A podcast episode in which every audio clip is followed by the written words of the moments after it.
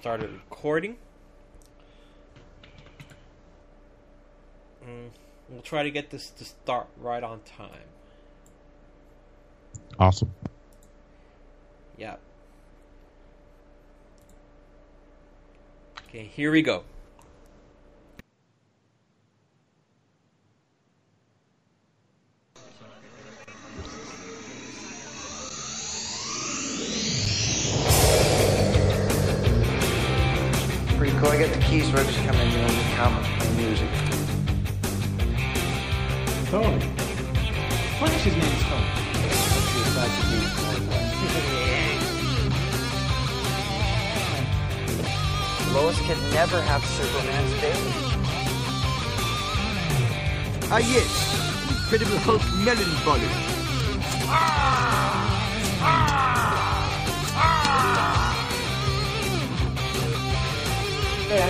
Teach you how to handle comics in the sixth grade, but oh no, you wanted to play Little Dude instead.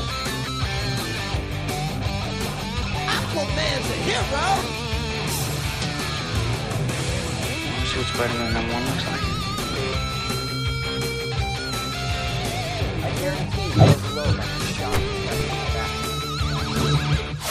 Thank you, Trisha. We now return you to Robin, Boy Wonder. The only way he could bang regular chicks is with a kryptonite condom. That would kill him. Fantastic Forum. Assemble. You're listening to Fantastic Forum, All Games Radio's premier comic book show, and your live weekly show about comic books. We are the Fantastic Forum coming to you live and direct from All Games Studio Los Angeles. Hope you're having a wonderful morning, afternoon, evening, or night, as the case may be, depending on where we are, or well, I should say, where you are in the world. Uh, and uh, if not, you should stick with us. We'll be take it up a notch. You have uh, half of the usual suspects in the building. On Skype, he is the backbone, the pillar, the strength of Fantastic Four, our nine vulnerable brawler and strong man, Moses Magnum. Do you ever think that Thanos has a small penis? I've never once thought about Thanos' penis. Me neither. As for myself, my name is Lawrence Young. Sometimes they call me Mayor Young. Sometimes they call me Mr. Young. I definitely don't think about Thanos' penis. Uh, welcome to Fantastic Forum. I should also mention It would make sense that it's small though, right? why. Because it's all that chip on his shoulder and the killing and the overcompensating. You know, I really feel like that doesn't come from any kind of inferiority complex from for Thanos. Like I, I, I like I honestly think he he believes he's superior, and in a lot of ways he is. It's unfortunate but true. But you know what? I might be a Thanos apologist. Yeah. That that might be something that I If it was if it was Darkseid, it'd be a different explanation. Darkseid definitely has a small penis. Dark Oh Side. yeah, because he wears the little booty like like skirt too, right? Like hmm Thanos has to wear pants to strap that bad boy in. And then they have the design for Darkseid where it has the arrow that points down to it. Remember? Oh that? right, yeah. So they Yeah. know where to look. That guy's trying to get people to like. Yeah, it's like it's right here. exactly. Like, Like you- I'm with I'm with stupid. I should also uh, mention that we have the one, the only, the indomitable Tiger Claw with us today. He's helping us stream, and we're we're certain that he'll be chiming in. I'm surprised he hasn't chimed in already. I feel like Thanos' penis is a topic that Tiger Claw would have Yeah. some in-depth knowledge of for some. Yeah. Uh, uh, yeah. About that, what about Hulk? When you compare, you, I mean, when you compare, are you when you compare penis size, which of the two has the biggest penis? Hulk Well, or I think the Hulk. Thanos? The Hulk. It's Thanos. Uh, the Hulk grows when he gets angry. So, Is that what it grows when he's angry? well, no, everything grows when he's angry. The angrier he is. Oh. I, it's weird that we've gotten this far off so quickly. Uh, I promise you, we do have a great show for you today. because we're going to talk to you about uh, Action Comics 1000. We're going to talk to you about her Infernal Descent number one, and we're going to talk to you about the Netflix uh, anime Aggretsuko. Aggretsuko. I said it wrong. It's Aggretsuko, right? Yeah. Bam! Got it on the second try. like, nailed it, but after the first time I messed up. Did you get to watch it at all or no? I did. Oh, okay, good. I did. I watched, I watched uh, more more than a few. So you know, definitely talk about all that. Uh, we'll also bring you the latest in comic book news, and of course, whatever else you all want to talk about. And we'll tell you how it is that you can let us know what it is you want us to be talking about in just a moment. But first, we want to make sure that we thank Mr. Scott Rubin, All Games Radio, the All Games Radio Network, and of course, you all, the All Games community, for allowing us this time, equipment, opportunity, ability to talk about this medium that we love so much, which are comic books. We'd also like to thank our sponsor, Geoffrey's Comics. Geoffrey's is LA's in the South Bay's best comic book store. You can get all your comic book needs met there. All you got to do is give them a call at 310 538 3198. Exactly. They'll send comics directly to your door. They'll help you in shop. They'll order stuff for you if they don't have it there. Just go ahead and give them a call. They'll take care of you. Tell them Fantastic Forum sent you. Um, yeah. So if you want to get down Fantastic Forum, we got a few different ways to do it. We have our Skype line. Skype line's open. If you want to call, download Skype, put Fantastic Forum into your contacts, hit the green button. You shoot. It's coveted spot right now. Fourth member of Fantastic Forum. We're counting Tiger Claw. Yay. also, um, we have actually a, a call in number. So uh, if you want to go ahead and you're like, I don't like internet phones, I just want, why can't I just like hop on my cell phone and call? You can do that. Uh, that number is 323 250 0720. thanks, Mo. I'm glad you know. I, I'll learn it one day. I promise. No, because then you'll take my job. Taking their germs. I'm going to have to build a wall around your house. Taking their germs. Uh, so yeah, so you can do that, or uh, if you're like, you know, I'm not really into the whole verbal thing, you could totally jump into our chat room, chat.allgames.com, allgames.com slash chat, or allgames.com slash live. You can jump into chat. Uh, we'll and we'll take your comments directly out of chat, bring them into the show. Um, such as let's see, Hecht, who says fantastic forum leading the way for comic podcasts, and he also says Aggretsuko. I binged the whole thing before work the other day. Went through the whole thing. Yeah. I watched the whole thing at work. I can imagine. I mean, I I know that uh, it, it was addicting. Uh, yeah, I will say that. But I don't want to get ahead of ourselves. I, I apologize. We'll definitely get to all these reviews, uh, and of course, whatever else you all want to talk about uh, in just a moment. I guess first we should just. I, I I will say this, and I know this is probably something I should hold. We or we should hold for later in the news, but I don't think I can hold it. Can we talk about the second Venom trailer? yeah. I Uh, figured that would have been a topic today too. So Yeah, no, no, it's it's a topic. I just like I need I need to know what you all think. I, I definitely want to hear your thoughts on it, Moses. Uh, but you know, I probably, I, ironically enough, because he's here, and I know he's he's going to want to say something. I think I'd rather hear from Tiger Claw first, just to kind of put it out there. Give us a baseline, Tiger Claw. I mean- what what do you think about I'm I'm this so latest ha- Venom trailer? I'm so happy that we live in a world right now where we have a Venom movie coming out. And Venom, uh, at least the, at least those last bits at the end of the trailer, Venom looks like Venom. What more can you say? Yeah, there's more.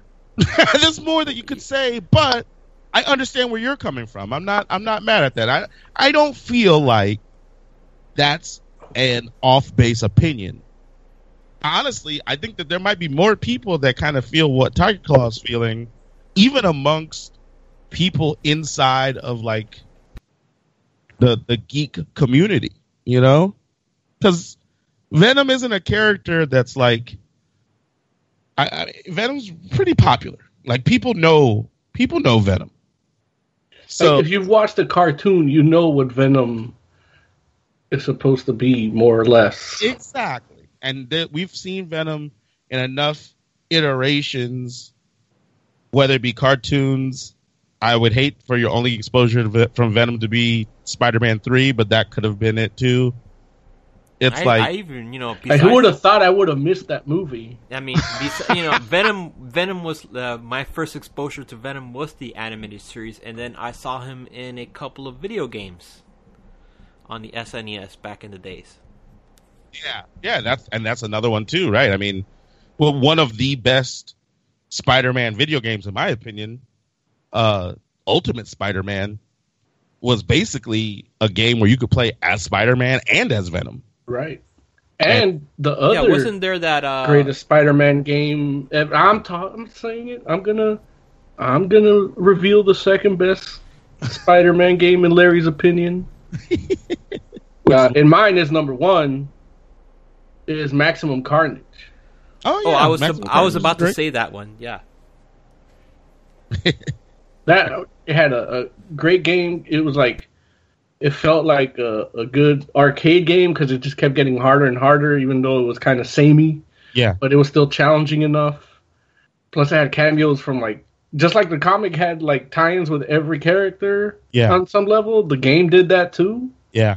Um, and that fucking amazing soundtrack too.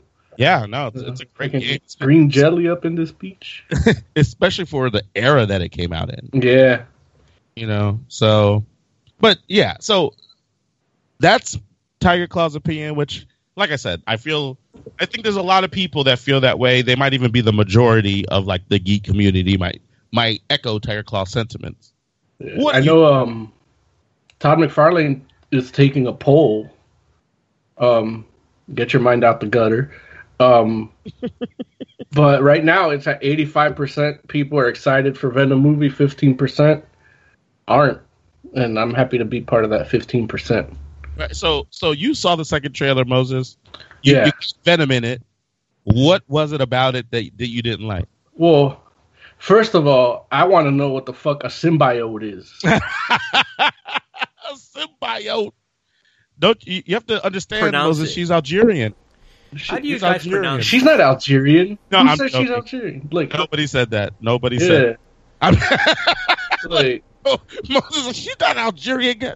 No, I, it, it was really weird because like I was watching it and I was like, like it made me cringe as soon as she said it. Which I'm just like, like I'm just getting to the point where I can hear Thanos and not like be like. Uh, I oh, still, I, every time somebody says it, even every time somebody says it, first of all, is somebody that I feel isn't worthy to know anything about Thanos, and it just makes me cringe even more. You know, and you but then what? when I hear fucking Rob Liefeld say it when he gets his little blind box toy and gets Thanos, and he screams out Thanos, I'm like, man, get the fuck I'm pretty, I'm pretty sure. I'm pretty sure they'll fix that in post production. All they have to do is a little bit of ADR, and then they'll pronounce it correctly the damage is done. That see to you know, we're still on my my opinion of the trailer. So her saying symbiote, which is something you learn in third grade biology, uh, you know, you know what symbiosis is with bacterium and all this shit. um, that was my major in third grade is shit. Um, that's all I ever talked about. Um, but the fact that they can't a, a script a script writer writes symbiote, a director films her do maybe do about five takes at least explaining what it is a symbiote. Uh, a researcher, production assistant, probably read the comic and says, "Okay, this thing is called a symbiote," but he goes, "A symbiote." you know, and it's like this is a symbiote. Like so many people saw that, and then they got on the trailer that she calls a symbiote a fucking symbiote, and that is telling of the amount of research they took into getting to know Venom and to try to make a Venom movie. As you can tell, I saw the trailer. I didn't know it was Venom until the end when he says, We are Venom. Everything I saw to me was just a commercial for the next prototype game. Yeah, it reminded me of Prototype as well. It's like exactly like the. Remember, we were at E3 and watched that, that intro for Prototype 2? yeah, Like, it was that. yeah. They have no business calling it. In fact, I'm willing to bet it probably was going to be a prototype movie. And then they just say, you know what, let's just make this Venom. Look, that would be that would be really wild and would explain so much. The prophet, I'm, I've been anointed by Saint Jim Beam, and I'm making that prophecy. The prophet Moses has spoken. I'm 98% sure that that's what happened. Mo- The other 2% isn't sure because that's the part of my brain that isn't here right now. It's being quieted by alcohol. Mostradamus. Mostradamus. There it is. But the, I, I will tell you, I mean, that was the first thought that came into my head watching this second trailer. You know, because I was just like, that's that's prototype. That's pro. And don't get me wrong, prototype is cool as hell. Like I I, I really dug those games. Yeah, they're good And games. it- and it is it is a, a symbiote Yeah, in that game, Uh, sy- sy- symbiote. and you know it's like there's no way that somebody would have been able to come up with the concept of prototype i believe unless there was a venom first. So you know i'm not as like it's not like that i'm trying to like say oh venom is jocking prototype style or anything. It's just that the way that they chose to or they choose to use the symbiote in prototype is its own thing i think in in a way to kind of distinguish itself from a venom. Because you know i mean i'm sure the people that that made and created that story in that game know that that you know venom is a thing. And it they do a good job of making uh this a similar concept feel completely different. But that's was the unfortunate part because it felt more like prototype than it does venom except for the scene you see at the very end Um, I I could be wrong, but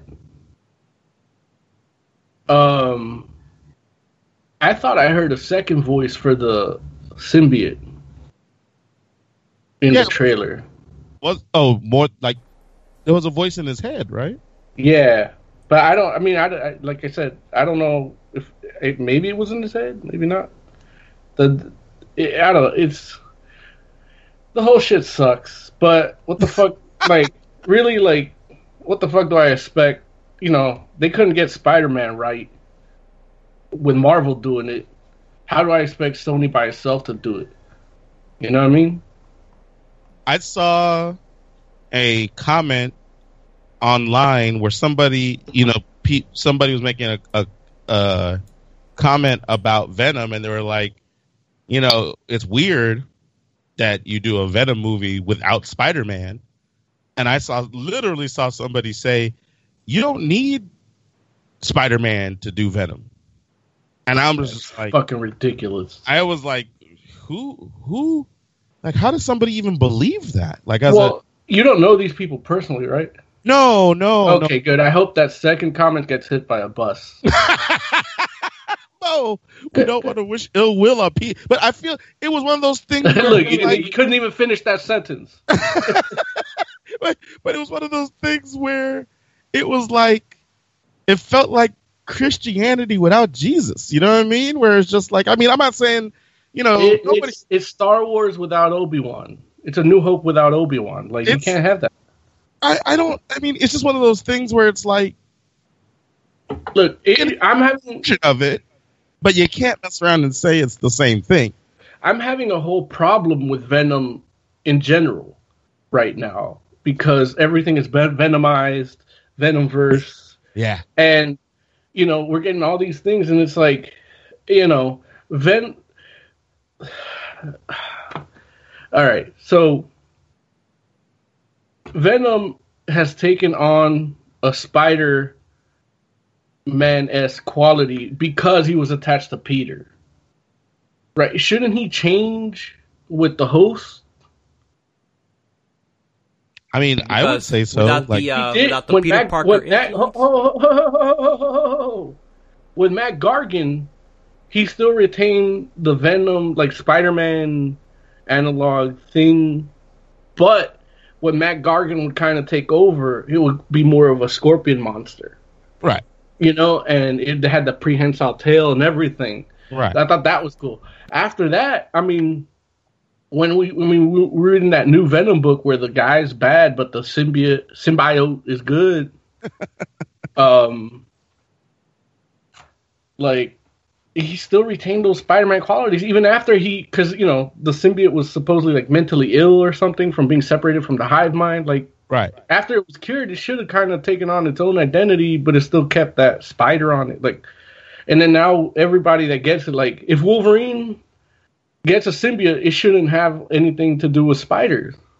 Like, you know what I mean? Yeah, no, I know, I know exactly what you mean. Like the, And- the aesthetic of it should be something that comes from Wolverine, Right. not more, not a spider or a Venom version. Like, of- look at Carnage. You know, like Carnage don't look like no Spider Man. Like it- aesthetically, it, you know, because of the body type and everything, it looks like Spider Man a little bit. And then the eyes, it looks like it came from Venom. But that's what it took. Like the eyes and mouth, I feel is what it took from its predecessor, which Right. was a spawn of Venom. Right. And then, but everything else is just like it's just a horrific blood monster, which Yeah. is like it what it became after going into the bloodstream instead of bonding to the skin cells. Right. Real quick, real quick. Aside, are you reading Amazing right now, No. dude? You have to get on this Red Goblin tip. Yeah, Okay. I know. Continue. Sorry. Um, I, I I need a I need like uh, I need like a good thirty six hours. Just to read comics. Well, just to be like in a in a, like I almost want to lock myself in a storage unit with a couple blunts and like a ton of comics. I, I've actually been buying trade paperbacks that I've only read like five pages of. oh wow. because it's like the timing is like I don't know. I I, I feel like I I don't even need like 48 hours. I think like 36 hours would do it. Yeah. Like just to kind of, and that's without trying to play games. Like Right. Right.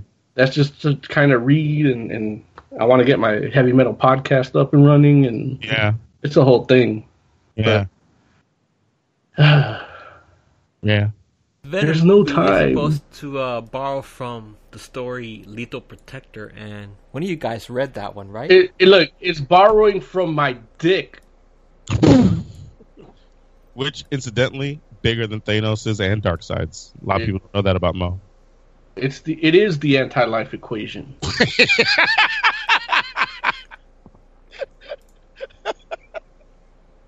Oh, jeez. Okay. Sorry. Continue.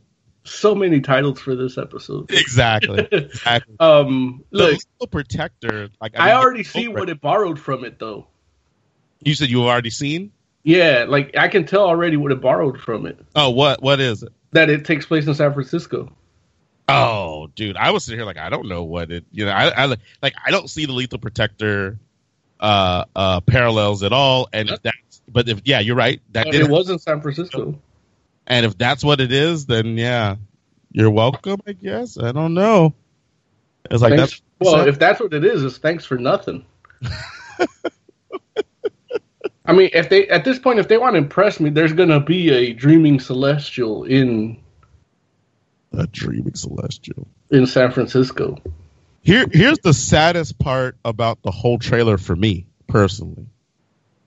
Is from the trailer that I saw, there's nothing that disputes the narrative that you're not going to see Venom until the third act. Like, you know, like we might get 20 raw minutes of Venom and that's it. And I'm not saying that, you know, obviously I don't know that for fact, but that was the rumor floating around and the way that that trailer kind of presented the the story or presented the movie that you're going to see that feels right like instead of it being the other way around where it's like maybe you have 20 minutes of getting to Venom or 30 minutes of getting to Venom, and then you have Venom, you know, peppered through the movie for the next, you know, however amount amount of time, hour, you know, hour 10 minutes. It's like it feels like we're just gonna get Venom yeah, at I, the very I, I, end. I, yeah, and, I can totally and- see. and- I can. yeah, I can totally that- see that. and then before that, we're getting prototype. I I can totally see that the whole movie is is a gradual build up to a full Venom during the third act because you can see from the trailer when uh, Eddie Brock is getting those powers and he's using them little by little, mostly by accident. Yeah, but and, and I don't know, like that to me. That proves Larry's point. yeah, that feels like a, a failure. Like, or I should say failure. I should say that's not the kind of Venom movie that I would want to see. That's what I'll say. As far, but who knows? The masses might love that. They might be like, "That's I- what a Venom movie should be." I wish Joe was here because really, what a Venom movie should be, for me, it would take a whole trilogy. You got to have Peter getting it, and at this point, I'm happy he got it from a Flying Rock in Part Three. Like, yeah, we, you know, we could do Secret Wars for, but that's gonna take another ten years of Marvel Studios putting it together, and Banner put it, making, you know, Banner procuring it for him. Um, but as long as I get, you know, the scene where he's like, okay, I'm enjoying the whole powers, like, oh, augmented powers, like enough already what I have plus more, and then him kind of getting a little unhinged, you know, and then the second movie would be like the Babadook, but with fucking the symbiote attacking Peter in his own mind psychosis kind of thing. And then the third one would be like Venom versus Peter.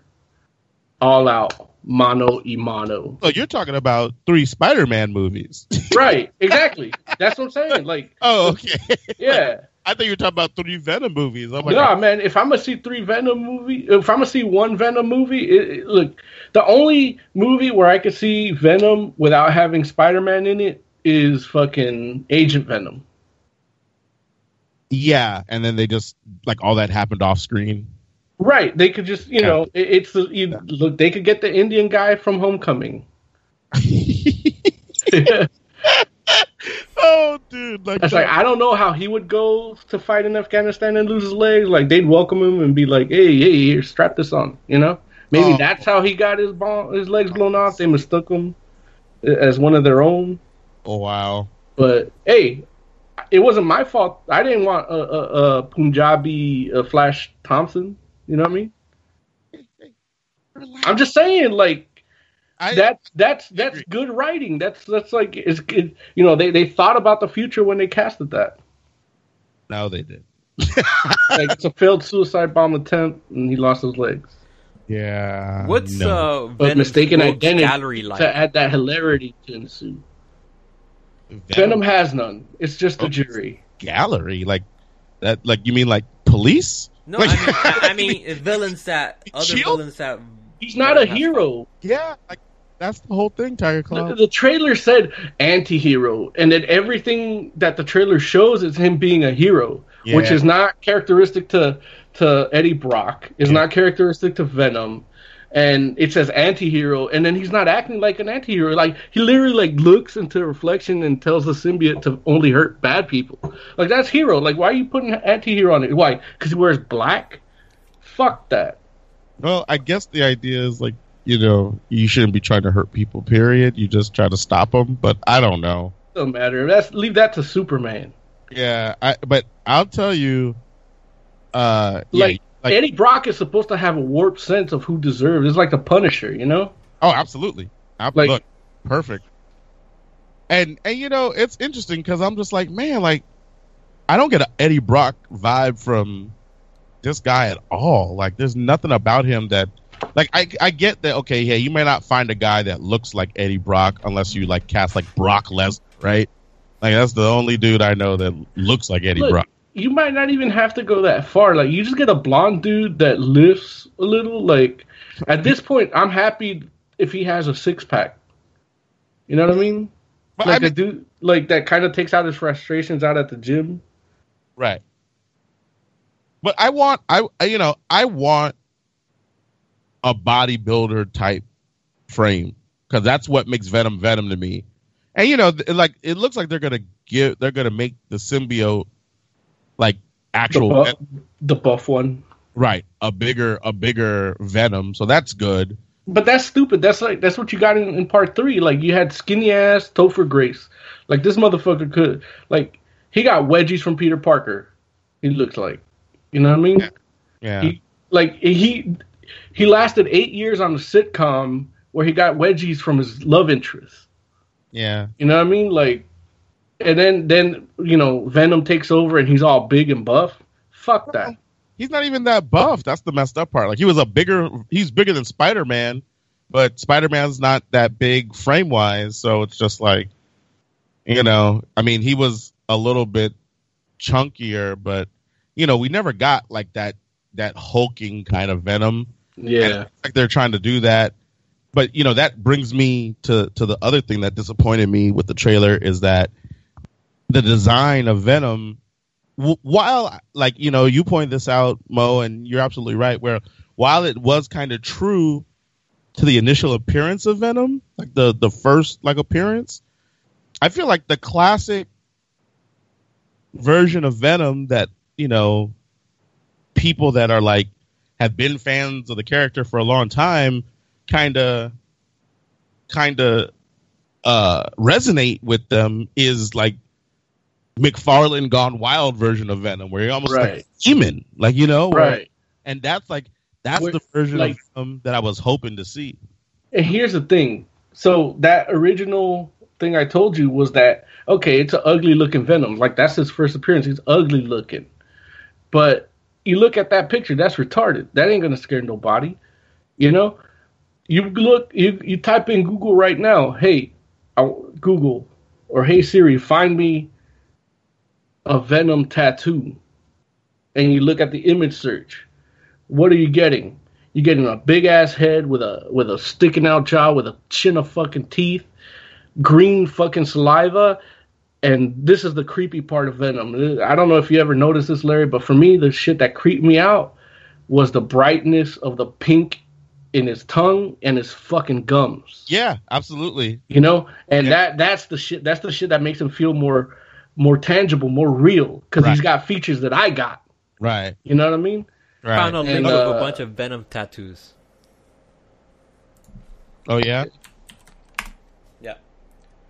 There you, It says there you go 60, Put it in- Tiger. 60 Venom tattoo designs for men. and I can I'm not I I just clicked it on and it's loading, but I can bet that none of those are are that initial appearance of No. Venom. Absolutely not. It's it's the it's McFarlane like when he was like in his groove, and is like you know like this fool looks like an animal, right. And it's like that's that's the Venom that It's like a gorilla, like a fucking baboon that'll tear your fucking face off right, and for the fun of it, just because you made eye contact. oh man, the first one is amazing. Like the first the first ve- where I don't what part of the body is that even on? Uh, I can't see it right now, but Oh jeez. But like the the first one like literally proves the point that we're making right now where it's like if you're talking about Venom or like I, I guess the header it's not even like yeah, but that's that's amazing that like that's how you know the internet is is like something else where you can literally like do a search for Venom tattoos specifically, and they'll be like, "Here's 60. well, I know because I, I wanted to, I wanted to get one at one point. Oh yeah, Yeah, I can see that. Venom, Venom is that kind of character where it's like he's worthy of the tattoo. oh yeah, and it looks like a calf. oh, is that what that is? Yeah, or shin. Okay, Deadpool Venom. You- the guy has like one here, Venom ripping out of his chest. Yeah. None of these, none of these tattoos. The oh, the closest one to the original design is the one that's the Deadpool Venom. Yeah, that's because Crossover. It's a that's crappy uh, artist. Well, at the same time, I could totally see like a a Venom pool might not have the giant jaw because it it, it messes with the I mean, design a little. we have Venom Pool right now. Like, what does it look like? I don't know. I, ha- I haven't read Venomized. Yeah, man. He's But got a big ass jaw. Yeah. It's unfortunate, man, because I feel like it's just one of those things where it's like it just feels like a missed opportunity. Like, That tongue on that Venom Pool looks shitty. yeah, it's not great. He does not have what it takes to be Ink Master. Uh, but yeah, all of them are this friggin' giant jawed monster Yeah. of like all of these tattoos. Like the the one I wanted to get was what is it? Oh fuck. Was it Spider Man twenty nine? Where Venom is holding the skull and it's a Spider Man masked skull. Oh, yeah. holding it. Yeah. Yeah, That Remember- was the shit. yeah, it's a good, it's a good uh pick, and that yeah, that'd be a great tattoo. So you know that's, but that that is definitely the other part of it that disappointed me, and so I'm just like, wow, like I don't know, like there there was definitely a, a way that they probably could have done it. Um, You just gotta think xenomorph, you know? yeah, yeah, Like, exactly. that's really what he is. He's like a force of nature that is terrifying to go up to face to face. The the one they showed in the trailer looks retarded. yeah, Like he looks like he's actually smiling. right. And I'm sure somebody will be like, "Oh, we took it back to its roots." Nah, Like, they, okay, they would have said that by pronouncing symbiote right. right. So, I mean, and hey, it is what it is. I, I I can't even at this point say like, "Oh, I'm not gonna go see it" or anything like that because I don't know that I feel that way. I'm not gonna see it. Uh, I believe you. I believe you. I have no reason to see it. I, I fucking hate Tom Hardy. Like he's a fucking douche. Why do you hate Tom Hardy? He looks like a fucking douche. He sounds like a fucking douche. His voice in this fucking Venom trailer, he looks like he's doing a Terrence Howard impersonation. It is a little strange. It's stupid. It's like raspy and soft, and it's like, look, that's yeah, it's fucking ridiculous. It's probably from deep throating all that cock. Whoa, what? like, and like- then you know, I tried to watch his TV show. What was it? Uh, babe? What was babe? Oh, she can't hear me. She's watching. Uh, was it RuPaul's Drag Race un, uncut, untucked? is it really called Untucked? Yeah, it's the behind the scenes stuff Oh, in between segments. wow. I don't like it. It gets too real. um, but uh, yeah, uh, yeah, he had a TV show on FX, and it was it was terrible. He was terrorizing his sister. I think he fucked her when she was little, and I'm like, yeah, I don't need to watch this shit. Uh, he, his his his Bane sucked. His bangs. Bane, Oh, his Bane. Yeah, yeah, no. B E B A N E. Yeah, no. His Bane was terrible. I thought you, I thought you were talking about his hairstyle. Yeah, the, well, his hairstyle's shitty too. It's like faux, like, oh yeah, I want to be in the military, but I can't make it. Like, yeah. oh, jeez. So, um, yeah, fuck him. I'm not watching it. And then, what else did I have to say about him that was shitty? I think that's it. Yeah, fuck him. I'm not watching. I wonder. I wonder what Todd McFarlane thinks. Like he probably is not. He Gonna, loves it. He's getting royalties from it. Yeah, but that doesn't mean he likes it. That just means that. He's Oh, like, what? Look, he's not going to talk shit about it. well, no, I'm. I'm not saying he should. Like that would be dumb. What I'm saying is, I wonder what he thinks. Like, You know what I? I want to know what Erik Larsen thinks because Erik Larsen don't give a fuck. that's true. Although he probably won't say it on the air anymore. 'Cause- Look, I feel like Erik Larsen gets enough flack as is. Like this, we might be his only outlet. This is the only yeah, won't get abused if he says what he wants. uh, Big Man is in chat. He says Moses says he won't go see Venom and will end up loving it. no, I, I look. I can safely say this is one of the movies that's not going to prove me wrong, um, only because it's it's too far removed. Like we're already getting good. You know, it used to be we, we you know we were excited about shows like The Cape because Yeah. it's like wow, it's a good super. But we're getting good superhero shit. We're getting good. You know, Venom isn't a superhero; he's an anti-hero shit. Guess what? I got a whole Netflix line of good anti-hero shit. Even Yeah. the bad shit is good. You know. Um, I think that's probably like one of the the bad parts of Iron Fist was they're trying to. He's the only one that would be the actual hero, but his show like flow and and tone was more like the anti-hero. But Yeah, that's a whole other show. Like I don't want to get into that.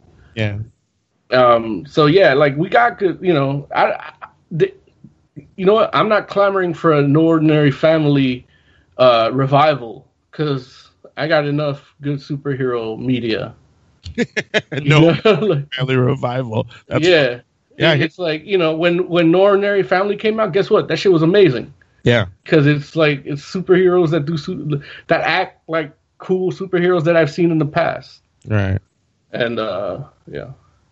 right. That is that is Speaking true. of, speaking of superheroes acting like superheroes we've seen in the past, Larry, do you mind if we jump into the Action Comics 1000? Unless you have something else to No, say we- about Venom. It's a good good segue. Let's do it. Sorry, I, I I couldn't miss that segue. Uh, Action Comics 1000 just came out. Yeah.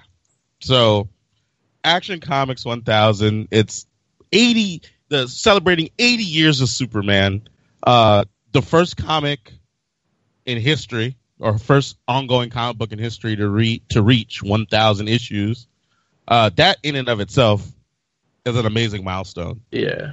and you know it's it's like it's funny because it's the type of thing where you, and I've seen mul- multiple people say this on social media where they're like like when they were reading action comics they would like calculate how old they would be when like issue 1000 would come out Yeah.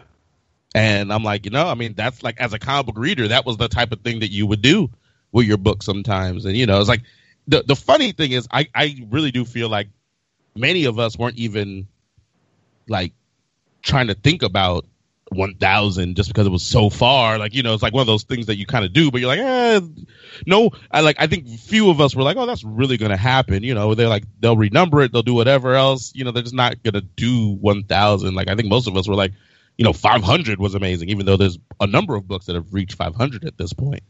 But action comics 1000 man like it's it's really interesting because it's definitely its own love letter to Superman with some of like the top creators that have uh, been a part of the Superman mythos uh, throughout throughout the years. Um, Dan Jurgens is in here. Uh, I think I only read the Jan, Dan Jurgens part. you only read you only read that the Dan Jurgens. I one? didn't get to finish it, man. Oh, dude, there's some some other. Oh man, Pretty like you So, have the did be- it. I, I just texted him because I do want to get his uh, his take on it. Hopefully, he did read it.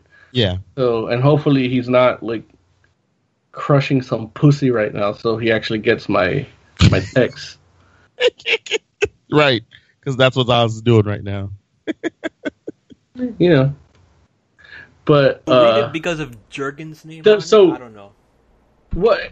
Well, look, that's a whole. That's the whole thing. Like, so the first story was Dan Jurgens, right? Yeah, Dan Jurgens kicked it off, which you know, and and it felt like that was the appropriate decision in a lot of ways. Oh yeah, like he's the modern father of Superman. Yeah, uh like i you know one of my favorite books was fuck it was maybe i can find it up tiger claw you're you're listening find me i think it's a superman where it it's superman on the cover it's all white and he's he has plastic man wrapped around him. Please. I need to know what number that is. Because Fine. when I read that book, I, I, I feel I I'm almost I know the artist was Dan Jurgens. At le- even if, if it's just the cover, I know it's Dan Jurgens. but um, that comic book was like it was just out of nowhere. My stepdad, you know, trying to bond with me, got me a bunch of random comics, and uh, I was 12 at the time. Uh, no, I think I was 11 Okay. and uh, he had just come back, at, you know, trying to get back with my mom, and I wasn't happy about it. But to buy my trust, he brought me comics, and that was the first comic on the pile. Okay. And it was just random. It was like an in between issue between story arcs of just Superman dealing with fucking Plastic Man, and the shit was great. It was just a fun superhero comic book mm-hmm. with a little bit of, of comedy in it. Mm-hmm. And that first story with Dan Jurgens, I don't think I even finished it really. I got to the part where he was talking to, to Wonder Woman, Mm-hmm. and just just the part where people are giving their testimonials of Superman saving them and changing their lives and affecting their lives, and then Superman trying to protect the universe from some shit, and Yeah. then finding out that some that they were trying to hide it from him so that he could enjoy, not so much enjoy the the adoration of the people, but more like be there for the people that are choosing to, you know, for all intents and purposes, worship him. Yeah, Uh, yeah. was like you know you know what this is this you need this they need this like we got th- this other thing Right. and you know going into this comic like you know I, i'm not a big fan of dc i don't like how they've been changing shit and i don't like how they deal with alan moore's shit and i don't like how they deal with shit that i like in this new modern era Yeah, yeah. but this first story felt like fucking Zack Snyder should have hired Dan Jurgens as a motherfucking consultant on his fucking Yeah. shit movies Yeah. because that tone Right. of Superman just like he didn't even kill the coons. That's what they were called, right? Uh, You, no, they're not called the coons. What are you talking about? What, what, the aliens that were trying to attack, like Oh. what were they called? They're the uh what are they? The the friggin' um the the the Khund. The Khund. Oh, oh, cunts.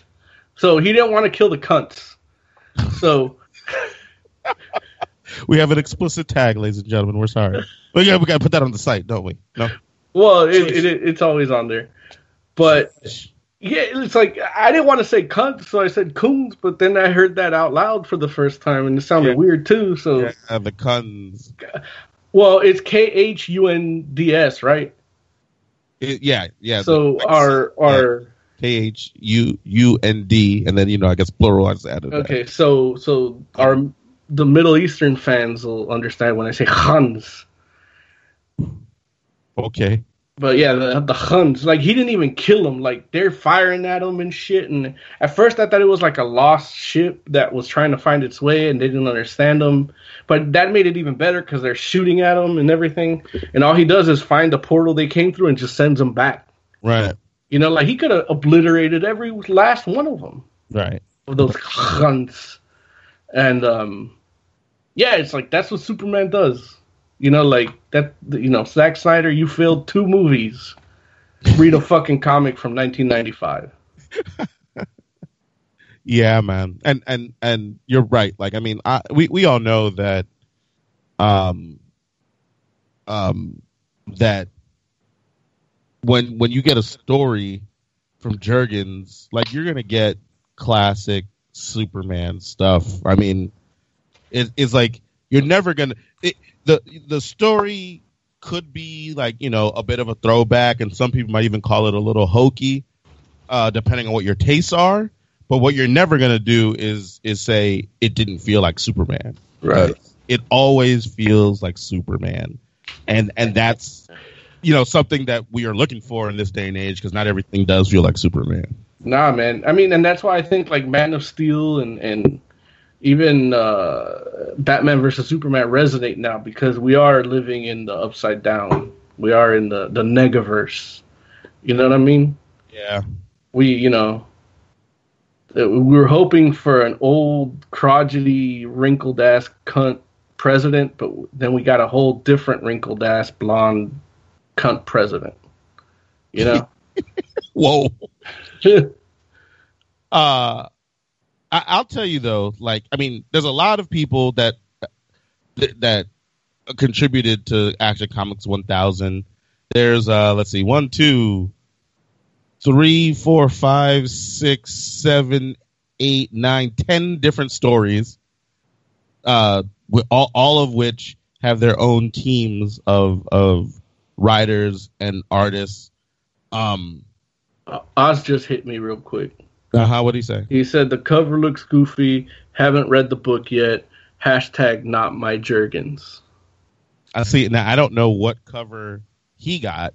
I know the cover that I got is the Jim Lee cover. Yeah, that one looks goofy. It, it doesn't look like Jim Lee cover. What are you talking about? What looks Look, goofy about it? Oh, it looks stupid. Like I was already judging it on its cover when I saw it. Like that's the one where he's standing right, like with the I think the Daily Planet behind him. Yeah, with his hands on his hips. What? What? Yeah, no, that looks stupid. Like that's not Jim Lee. Like he he, he phoned that in. Like, um, you look you look at the cover for Superman for all seasons, and look at that cover and tell me which one is Jim Lee. I mean, I'm sure that the the cover, as long as Jim Lee did the For All Seasons one, they probably both look like Jim Lee. No, but but look, if if nobody told you who drew the cover and I had to pick which one did for all seasons, Tiger Claw, put it in chat. Uh, Insta poll. The cover, but I can't. What I'm looks having better? Trouble. Because I type No, in well, Superman, the- Plastic Man cover, and Oh, I- that and the image search Oh. doesn't come up with that said pic that Okay. you wanted. look. I'll handle that one. You look up Action Comics 1000 Jim Lee cover, and then Superman for all seasons cover, and put both of those in chat. And I want to hear what Comics. chat thinks about those. Action. Wait, let me see. Action Comics 1000 1000. cover. You know how to spell 1000, right? of course. Wait, so so there's a Jim Lee cover for Superman for all Seasons. I mean, it was him and, and, and Brian Azzarello drawing it. Like, Brian Oh. Azzarello wrote it and he drew it. No, no, that's uh that's not for all seasons, right? The for all seasons is Oh, for tomorrow. Sorry. Ye- Superman for tomorrow. yeah, yeah. Okay, for all th- seasons the Tim Sale there, uh, joint. there But- appears Yeah. to be Jeph Loeb. like four different covers of Action Comics 1000. So the one where he has, uh, he has the Daily Planet behind him and his hands are on his hip. Okay, let me see. Yeah, it might be. It has to be one of these. Uh, okay. okay, I have a. I'll, I'll, I'll post. A, I'll get a link to the image. Hopefully, it's this one. I'm gonna post it in the Skype. Oh, I see. Is it No, but one? put it in chat. I want the audience. Oh wait, yeah. Let me click on it. That's Superman 204 that you're talking about, right? For the for tomorrow. The one with him with the cape bellowing to the side of him. Yeah. Yeah, no, that- that's an amazing cover. I, I can't, I can't look. I can't knock it. Like I can't mess around and be like, oh, But which one is better, Larry? no, no, that that is a better one, no Right. question. But So that's what I'm used to when I see Jim Lee. Like I'm talking about Batman 608. You know what I mean? yeah, but This this is Jim Lee like drawing it at a TGI Fridays on a napkin with the kids menu crayons. You know? I mean, look, don't don't get me wrong. I I will I can definitely concede to you that this uh Superman 204 cover is a better cover than the one for 1000. At the same time, keeping in mind like think about all the covers that Jim Lee has done for Superman. I'm sure he's trying just not to do the Nope. same thing he's done. Nope. And I, you know, I don't, Nope. I don't think I don't like he could have Nope. totally he could have totally just redrew this. And I'm sure that if if you had said to him, would I have preferred this to be the cover of 1000 and maybe put this one, the what I did for 1000 on the cover of Superman 204? Sure, but he didn't draw that then. He, that you know this this is what he drew then. So I don't, you know, I, yeah, it's like, like the cover, the cover for 205 is amazing too. Like, it, don't get me wrong, it w- it's not good for a 1000, but it's a kick butt Superman picture. Like I, I don't know, man. Like I can't, I can't, I don't look at the cover for 1000 and feel like that's bad work. It's not like I don't feel like this is phoned in Jim Lee. I just feel like it's Jim Lee that's done a friggin' million Superman covers, and he's just like, well, what do I have left? Like, you know, like what what haven't I done? It's like I guess I have to go with the classic pose. I don't know, man. All I know is any of his like Wildcats covers are better than this one.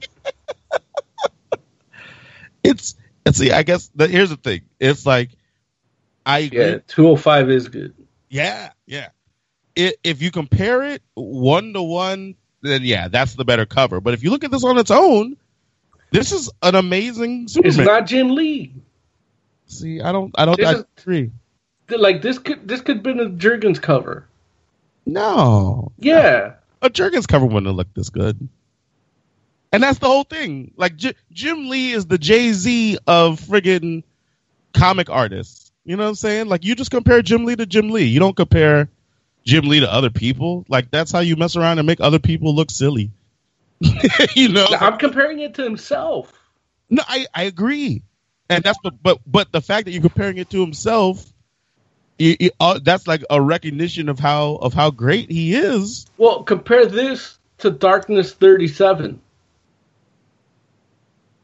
I mean, is did Jim Lee do that? No. But Darkness 37, I'm willing to bet, was a better cover than this one. I don't know. Like like the darkness. Yeah, the band, the not the band, the the comic. Okay. Look, let's see. I don't know. Like I'm like I don't even know who did. I think Darkness 37, I think was Joe Benitez. nah. Dark sure. Maybe Clayton Crain. Darkness 37 is not a better cover. It is uh who is that? I'm trying to look at the signature. It's one of those wild ones. Yeah, I'm not sure. It's not a it's not a bad cover, but no, Darkness is not doing it. Not 37. Yeah. Oh, it had to have been Randy Green, huh? I don't, I don't know. But yeah, that's like, I, yeah, like nobody, nobody is, you know, like nobody would knock Dan Jurgens, especially considering, again, like how we said, like, you know, this guy. I mean, even in this in this Action 1000, he wrote and drew his story. Yeah, I was a little like uh, when I saw that cover, and then I had to read it, and it was like Dan Jurgens. Ugh. And then it's like that. To me, it was Dan Jurgens doing like New Fifty Two shit or Rebirth shit. I'm like, man, fuck this shit. I don't want to read this shit. I was angry. I'm like, I don't want to read this shit for the shit show. Like, but you know, four was- or five pages in, I was like, man, Yeah, why wasn't why why wasn't this New Fifty Two Superman? right. You know? right, right. And so you know, I, I yeah, I can't, I can't, I can't knock it. I'm not knocking the cover, and there's plenty of stories in here that are worth people's while, like some really amazing stories. But uh, real quick, we do have a caller. Caller, tell the people who you are, where you're calling from, and what you want to talk about. Hi, I'm Hecht. Calling from the Fortress of Solitude. uh, I want to talk about Superman. He's great. Yeah, hacked. Thanks for calling. Except that Jim Lee one. Say what? Except that Jim Lee one. You don't want to talk about that Jim Lee cover? No, it, it, I didn't see it before, and seeing it now, it, it's kind of ass. Really? Look, You're looking at that cover. You think that's a bad picture of Superman? Did you see Compa- the Did you see the the For Tomorrow cover No, for 204? I did not. Do yourself a But- favor, get yourself some Jergens hand lotion, Oh, and uh, you know that that Superman 204 action comic or Superman 204 and 205. no, they're Let me, they're let me amazing. check this out real quick. They're Superman amazing. 204. 204 and 205? Yeah. Yeah, uh, I'm just comparing to the other Action Comics 1000 covers. Oh, that cover? Yeah, that's a fucking great cover. yeah. You know, That's like an iconic cover right there. yeah, it kind of is. You're right. To, yeah, yeah. Look, look. You compare Jim Lee's 1000 cover to those. It's like, hey, do you want a hamburger from a fucking five star restaurant, or do you want one that's scraped up off the road? At. Oh. AM PM. Yeah, You guys, you guys are Hey, too. I'm vindicated. you're doing too much. Like you guys, you're making it seem as though this joint is a bad cover, and it's, Look, it's not a bad- Larry, Larry, Larry, look, Larry, Larry. Jim Lee already hates you. Like, like, I don't. I don't think. I think Jim Lee thinks I'm fine, but I don't know. he hates the rest of us, but he already hates us collectively. Yeah. I, hey, I'm just. I'm just calling it like I see it. Look, And it's like I we all know how you see it. Oh, how dare you? How dare you? And But I'm- oh, oh, go ahead. I'm just saying it's ass in comparison to what he's done before. Like this piece of shit cover of of his is still like a hundred times better than a lot of other cover, covers I've seen. And you know what? This cover is the same exact colorist and inker and penciler as Superman 204. See, so it's like if you have the same team and you make a five star, you know, five star product at one point, and then you come out and you're like, hey, you know, this is it. This is what we got. We we weren't we couldn't be asked to do better. Oz just texted me. He says, uh, the that cover. He he just looked at it right now. He said that cover happen is what happens when Jim Lee tries to be on time. That's funny. I'm not mad at that. Like, I'm sorry, Mr. Lee, but you deserve that. you deserve. But no, I mean, here's what I'm saying to you: is there's seven, there's seven covers for Action Comics, uh, or I think there's seven variant covers for 1000 that including this one from Jim Lee. I'm not sure I would have gotten any of the other variants over this one. Like, I would have. there's one by Steve Rude that's pretty good. I would have thought about, you know, that that's one I would consider. Um, and then there's one by Lee Bermejo that maybe I, Oscar's brother. Right, right, maybe I would have thought about, but I, in the end, I don't think I I don't know that I like either of those covers better. Because I mean, look, and it's, Uh-uh. like they have another cover by uh, Dan Jurgens and Kevin no- uh, Nowlan, and that's it's it's not a bad cover, but I don't want that one instead. They got Steranko did one, I don't want that one. Uh, friggin' Mike Allred did one, I don't want that one either. Oh, that one's amazing. Dave Gibbons did one, I don't want that one. I might think about the the Michael Cho one. well, Just Which one's that one? it's it's like the classic like old newsprint kind of Superman with with the one he's getting shot at by by like uh soldiers and stuff like a tank is shooting at him like that Oh, okay. that's kind of a classic you know like a OG Superman kind of feel and you know the nostalgia of it maybe kind of you know plays into it but you know but still I'm oh like yeah, yeah. The Mike Allred one is shit too. so Like I love nobody loves Mike Allred more than me, but I do know that. Like you look up again side by side action comics 1000 mike allred cover the cover for the trade paperback for superman Ma- madman hullabaloo. Side by side which is a better cover. Hullabaloo Uh, takes uh, it by a by a yard I looked up Action Comics 1000 covers. Is the one with the multiple looks of Superman was that a cover? With all the different Superman through time? I don't think so All right. I didn't think so cuz Yeah. I didn't see that one. yeah that yeah I don't think so I know I like the one with uh, Superman and Lois. the painted one The the one Oh. with them together. This, Oh, this is that's- like oh. the only cover with Lois. Yeah, yeah, That's the Dan Jurgens one. yeah. That one's good. Yeah. Yeah, it's like not, not one. a bad cover, but yeah, I don't know that I want it. I want that more. So Did Alex Ross do one? I don't. I didn't see it. I don't think. Uh no, I didn't. I didn't see an action an uh, Alex Ross uh, variant, but but maybe you know. I, look, I don't know how many there are. There might be more than I I'm realizing. So I will say this. I know the Howard Stern show had a giveaway that they're giving you all the the covers. Oh, that's cool. Yeah, so three lucky listeners get all the covers, but I didn't sign up. Um, some standout stories here. Like I mean, they're all of them are definitely worth reading. I didn't. I didn't at any point feel like oh, like you know, I could have skipped that one or anything like that. They're all quality stories. But Kaare Andrews' cover was good. Sorry. No worries. Uh, the Dan Jurgens one you mentioned, I would say that's a great beginning. Um, the the uh Peter Tomasi and Patrick Gleason never ending battle. It's really good, really good. Which one's that one?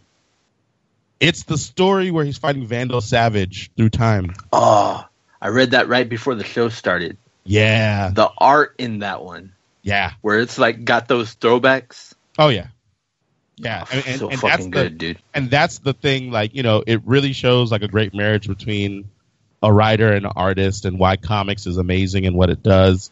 And it it it basically gives you like snapshots through key moments in superman's history uh tucked into a story about fighting uh, about superman fighting his way back through time. It, it's amazing.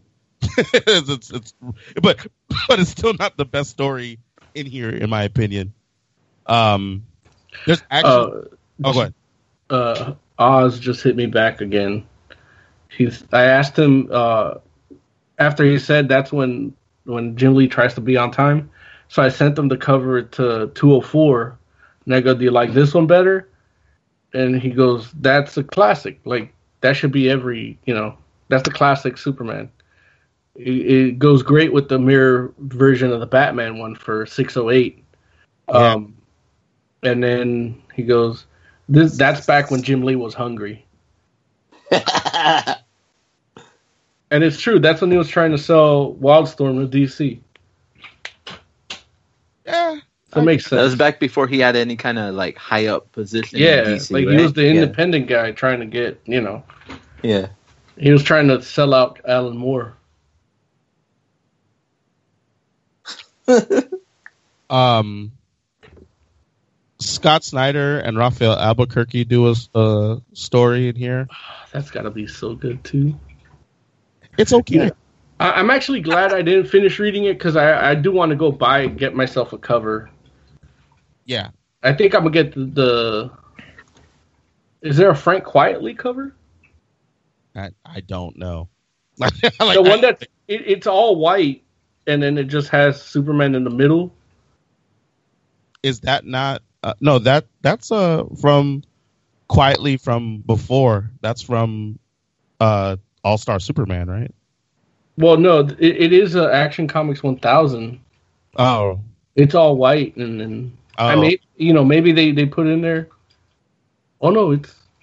I guess it's not. It's Jock. Oh yeah. Yeah. Oh, that's interesting. So it's a Jock cover, but it's. I guess it's um. Yeah, it's limited to 2,500 worldwide. Jeez. Yeah, So- I might have to get that one. I love Jock. He's good. Well, less. And if it's twenty five hundred worldwide, it's gonna be super. Good luck with that. yeah, like you're gonna have to friggin' sell sell something. You're gonna have to suck a couple dicks for that one. Only my own. Uh, After after you get it. Yeah. Good The- job. Good job. The story that uh that we shared on our on our Twitter um of tomorrow, which was the Tom King and Clay Mann story about Superman um visiting his parents' grave. Amazing story still, and definitely like it's still one of the highlights of this book in my opinion. But I'll tell you, man, uh, two stories that really stuck out for me that I was like, wow, like that is like some really good Superman storytelling there. Um, the car, which was uh, Geoff Johns, Richard Donner. With Guess what I? Oh, sorry. Oh, no, I no keep problem. interrupting. Guess what I just found on Amazon? What? Uh, Action Comics 1000 blank cover. White cover? tell Yeah. been hanging around Tiger. How much? Uh, it's like eight bucks. Um, they only had two left on Amazon. So you got them both? Don't they just Yeah. say no? Yeah. Huh? It's like you buy the two and then you can get you got go back like in 15 minutes and they'll be like, oh. So guess what? I'll have three. But the car, Geoff Johns, Richard Donner, and uh, Olivier Coipel doing the art. Amazing story. And um, another one faster faster than a speeding bullet. And it was uh, Brad Meltzer with uh, an art from John Cassaday. And yeah, both of those joints were really good Superman stuff. How many fucking covers did Dan Jurgens do? I don't know. I wouldn't be surprised. I, more than a few. I'm I'm looking on this thing and he's there's like three already. Some of them are like shop shop exclusive. Yeah, that's what happened. There, so the problem is there's there's the ones that DC made, which I think are ten of them, Yeah. and then there's like, for example, like the one that Jock did. I really want. It's forty bucks. There's only one left on Amazon. I'm debating. Yeah, Okay. The one I was talking about with all the Supermen through time, yeah. it it was a v- exclusive for a comic shop in fucking Australia. wow. There you Yeah, I did see that one, but that they don't have that on Amazon. 'Cause it's exclusive Yet. to Australia. No, but they do have the the Jock one on Amazon. It's forty bucks, Oh. and that's the Jock one is a Jetpack Comics slash Forbidden Planet exclusive monochrome thing. God. Oh, I, I was wrong. There's another one with Lois on the cover. Yeah, that is. a- Yeah. Also, the uh, Kaare and is, is it the Kaare Andrews one? Yes. Yeah, that one's fifty bucks on Amazon. There's only one left. That Jock one is badass. Yeah, that's a good tattoo right there. If I love Superman like that. Fuck yeah. Oh, also by the way, the issue I was talking about with Plastic Man was um, Superman 110. oh, okay.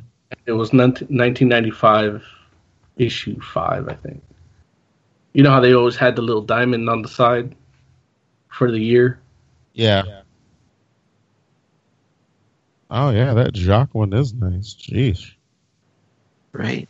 Oh, look, I just searched up uh, Action Comics 1000 blank variant, currently unavailable on Amazon. Look, give it Thanks to me. give it ten minutes. Oh man.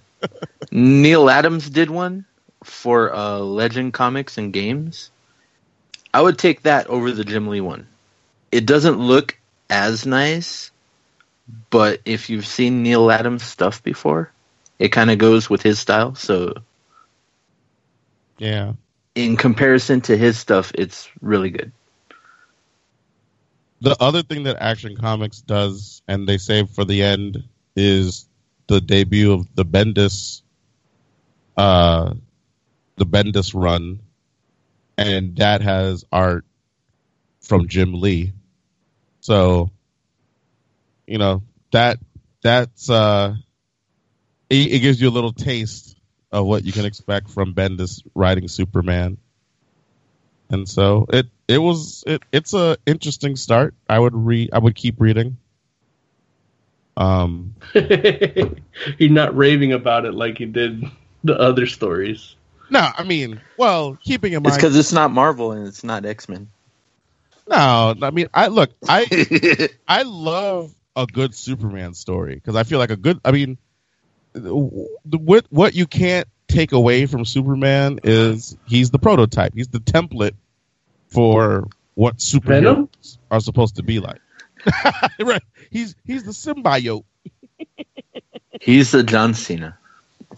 He's the John Cena. What are you talking about? He, he said the- the prototype. Oh, And- yeah. Oh, I'm sorry. I forgot. I forgot that he called himself that. I wish I had a soundboard so I could just play his intro like John Cena.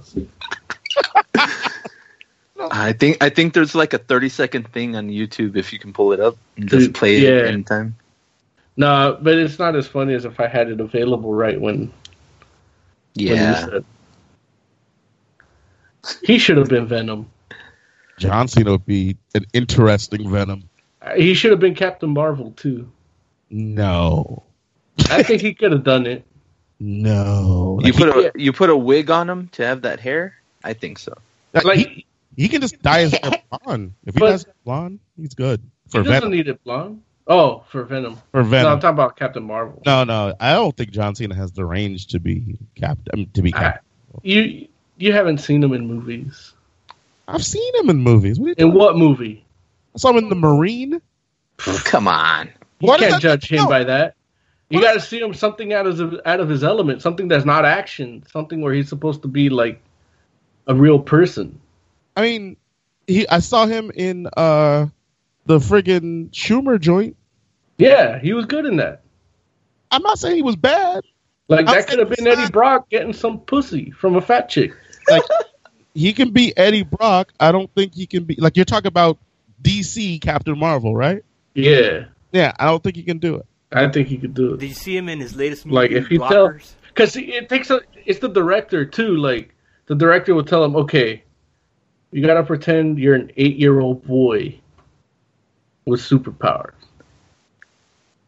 yeah. and then that's it. Then he would do it. He'd, he'd blow it out apart. That that's his gimmick right now, basically. Right. That's what I'm saying. He'd be good at it. Like he's good at because what happens when when Captain Marvel is in the mindset of an eight year old boy with superpowers? It's like it it's it's kind of funny, you know. Even Superior was funny, even though that was dark. But it's because it's an eight year old boy in it, you know. I, all I'm saying is, if they made that movie, I don't think you'd like it. I'd like it better than fucking bony ass Zachary Levi. Oh well, that's that shouldn't be your fucking watermark. But look, they, Uh, made, they made the watermark. Uh, I'll tell you this right now. I never knew they had a live action Captain Marvel show back in like the 70s or whatever.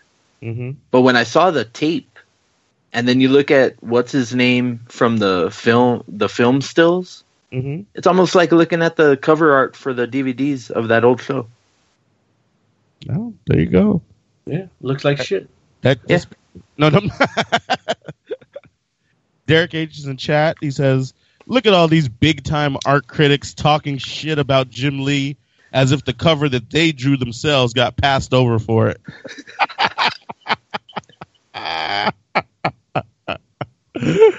oh, jeez. Yep, there it is. Heck, Fix the archives. Hecht, Oz, Hecht, Oz, and Moses are salty because, because their Look, look. Comics 1000 covers didn't make the cut. Hey, Ah. the devil's in the details. The proof is in the pudding. You put 204 next to 1000, Action Comics 1000. You tell me which is the better one. Without just raw art, no no title, nothing. You don't know which is which. Which No, is the better one? Nobody is disputing that 204 is a better cover than 1000. No, But that's what I'm saying. no nobody's look. Nobody's disputing that. What I will say to you is he drew it already. So what's he supposed to do? He can't draw it again. He's supposed to draw it good. Draw good. Make He, it he just didn't have the time. He Yeah. did. He did a good drawing of Superman for one Look, thousand. it's a good drawing, but it's not Jim Lee drawing. Like, I mean, any any any artist, any Marvel artist on any like second rate book on the cover could have done this. all. All I'm saying to you is, I feel like you're holding Jim Lee to a higher standard than every other artist. Look, That he gave me a high standard. Right, and and that's what May- they- and there it is. Maybe he shouldn't have been so good. That- hey, Yeah, exactly. That's exactly. exactly what it is. That's that's why I say he's the Jay Z of of comic book artists. I have that no idea what that means. like cats cats when Jay Z comes out a new album, they're like, well, it's it wasn't the black album. Is It that the one with wasn't 99 Reasonable problems? Doubt. And Which it's like the one with 99 problems? say what? Which one's the one with 99 problems? Uh, 99 Problems might actually be the Black Album, actually. Oh, so his best shit was Ice T shit. Jay Z, in your mind, Jay Z's best song is 99 Problems? I mean, I'm just saying, if it's not the Black Album, like that's what people. I had never heard the Black Album. The only Black Album I know is Metallica. Oh, yeah. Um, but if 99 Problems is on that, then it's like that. Ice T wrote that. I mean, okay. It's like, it's hip hop. People sample. It's No, a- he like the lyrics, everything, the flow. Like Ice T did it. Ice T wrote that song, is what you're saying? Yeah, it's a cover. Uh, but the lyrics are different. No, they're the same. The, the lyrics are the same? Yeah. It's the same song. It's a cover. It's like if he had sang Frank Sinatra. No, I mean, it's like how what Snoop did with Slick Rick, right? Where he did like no, children's story? I'm pretty sure it's not like that. Like I think you could play them side by side and it's the same song. No, that's not hip hop doesn't do that. Jay Z did it. No. No, that's not no, no. Like I, I don't even have to go listen to the two songs together to know that's not true. Look, I've only heard the, the the body count song, so I, I don't know. Uh, yeah, I don't know. But anyway, yeah, they you compare him. I to, know hip hop. you compare him to him, and you're disappointed because it's not as good as his old stuff. You know, that's all I'm saying.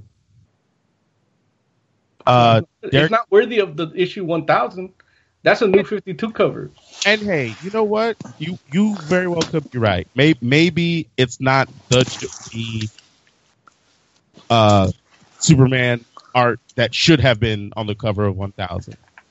But you know, It's the cover that we got, but not the one we deserved. which is in line with DC shit. Derek H says I searched back over 800 issues. I found a cover that I like better than this one. Therefore, Jim Lee sucks. It's over a thousand issues. And in fairness, it's still comparing Jim Lee to Jim Lee. yeah, yeah. So anyway, Oz Oz just hit me. He says, "I actually have drawn a better cover that did get turned down." he did not draw a better cover of Superman than that Lee cover. Get out of here. But tell Oz get over. I, know? I know. I've seen Oz draw. That's he's fucked up, man. You're supposed to you're supposed to support your brother. Hey, listen. What I'm supposed I'm supposed to be like yeah, Positive reinforcement, man. Jim Oz Oz, I love you, man. Jim Lee sucked your cock. the same, the same way nobody would be like, yeah, Mayor Young can definitely out rap Jay Z. Is the same way y'all should. You know what? I believe you can. Oh, you stop it. Because I love you, Larry. Yeah, You do everything in Jesus' name. Amen. Amen. who strengthens me? who strengthens me? You know, I have I a have a- Superman drawing that I drew back in 2005. Uh huh. I, I still haven't finished it. But if I did finish it, it, it still wouldn't be as good. But someday I'll finish it. Oz just sent me the picture of Superman that he did. Okay. I can see why he got rejected. put it in the chat so we He- can put it next to he the did- Jim Lee cover. Well, he, he sent that to me through text. I don't know how to do that, but but it got rejected because he didn't ink it and um and color it. oh, It's Now, all they char- got it's all charcoal, colors. but it's charcoal, so it's almost like a painting. Like you have to see it like that. got it. And he did get a better face for Superman than Jim Lee did. I will say that I think that that is the place that uh is the weak point in this It's the face, right? is the face. Yeah, no, That, I, that's I- that's all I see. Like and that's like that's where when you were you when you guys started criticizing it, I was like, "There's nothing wrong with this," and I got to the face. I'm like, "Okay." I mean, that's a little it's a little different. Like it's like it's like it might be the angle or whatever, and Superman has like a weird expression a little it- bit. But the thing is, it's it's kind of like comics are a lot like tattoos. It's all about composition, the the the technical stuff, but then when you add like the color and the shading, some a little thing could throw the whole shit off. And I think if that face would have been a little more oblong than round, and a little more chiseled in the line work, it would have been good. But as you know, a judge like Dave Navarro from Ink Master, I would say this is flat and uninspired because of that face. it's He does not have what it takes to be Ink Master. Dang. Okay. I mean, I, I think it's the expression more. It's it's it's Superman looking a little too satisfied with himself. you know, where it's just like this motherfucker turned into a villain. Well, you know, super dickery has to come from somewhere. I guess so, right? Somebody had to represent the super dickery for 1000. Lu luckily, it didn't rear its ugly head in this in this uh, issue. Wh- Which is, you know, is that really true to Superman? That's hilarious. right. It's like we need we need Superman to to go ahead and and uh just flaunt his Kryptonian privilege a little bit. Just a little bit. Just a little I mean, you, you, you kind of get a glimpse of it in that first story where he's like, nah, I don't want to go to this thing. Everybody worshiping me. I just want to go home. no, he doesn't go home. He wants to go help other people. No, he, he- he's finding an excuse to try to get away. Right. But he, he- as far as he knew, everything was okay. He had a suspicion, but then he finds out, you know, uh, Martian Manhunter is trying to keep everything away from him. Right. Yeah, man. It's fun. It's fun stuff. You should mess with Action Comics 1000. It'll be interesting to see what Bendis decides to do with the character, and there's definitely some like Bendis type stuff that happens in the context of the story that it's like okay, like that's like Like- now, now I'm regretting buying those blank covers because he told me about the Bendis thing. what's wrong with the Bendis thing? I don't like Bendis. I mean, you might like it. Like it's different when it's like Superman. Th- Let's look at it this way. This is the in between. 1001, that's where you can cut it off. All right, heck. Once again, you've called into the show to make it better. that it's definitely worth messing with just for like the uh Tom King Clay Mann and the friggin' uh uh Coipel, R- Richard Donner, uh Geoff John stories alone, like those. Yeah, it's good stuff. I ain't even trying to fuck with the Richard Donner one. Why not? Well, that's the whole reason he has a kid. What? The Richard Donner, like Super Baby, Uh huh. like that's no, that, that's a fucking, what's his name? Uh, singer. yeah, but he was trying to be. Uh, Like He was it's- Singer was trying to do like Superman three if Superman three never existed, from Donner, right, but and then but then Donner wrote the comic, which was Action Comics, back in I want to say, I think we're either still doing the show from Arena or from um, Scott's house, where he he had the Kryptonian sun in the Batcave and shit. Wait, so Singer got the idea from Donner because Donner made some random comic? Or was the comic like supposed I think it was like his perspective script of like what he wanted to do after, but what he did in three. Well, because he didn't do three and four, right? Right, he he barely Yeah. got to do two. It's what, yeah, it's what he wanted to do for three, like his treatment or whatever that that Bryan Singer wrote off. You know, I just think I, I just think Bryan Singer wanted to have a kid on set at all times. I wouldn't doubt it. and there it is. Larry, you're supposed to cringe because I was implying that he wanted to fuck the little boy. No, I, I heard it. But you, you're supposed to react. If you don't react, then uh, I have no power. I, look, reacted on the inside. Bryan Singer fucks boys. That's the title of this episode. There it He fucked Brand- Brandon Routh too, because What? could have been a great Superman, but Singer Yeah. fucked it all up. Now he's reduced to the Atom, Yeah, and the Atom is a knockoff of Iron Man without the charisma. Actually, the atom in that show is pretty awesome. It's not. Yeah, the but he's no Tony Stark. No, no, It's not if it's not as if Robert Downey Jr. played the Atom.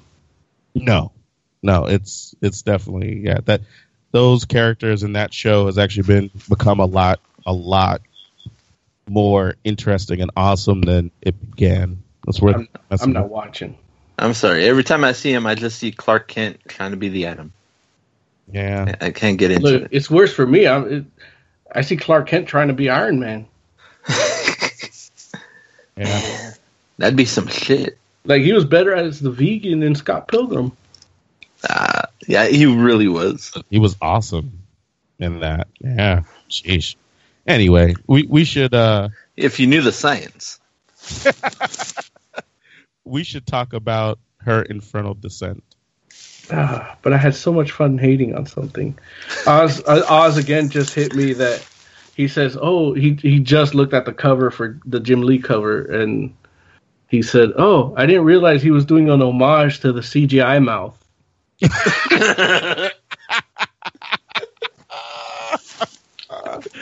Oh, this this joint had its mustache removed. Where Yeah, that's uh, her infernal descent is. Did you read it, Larry? I did.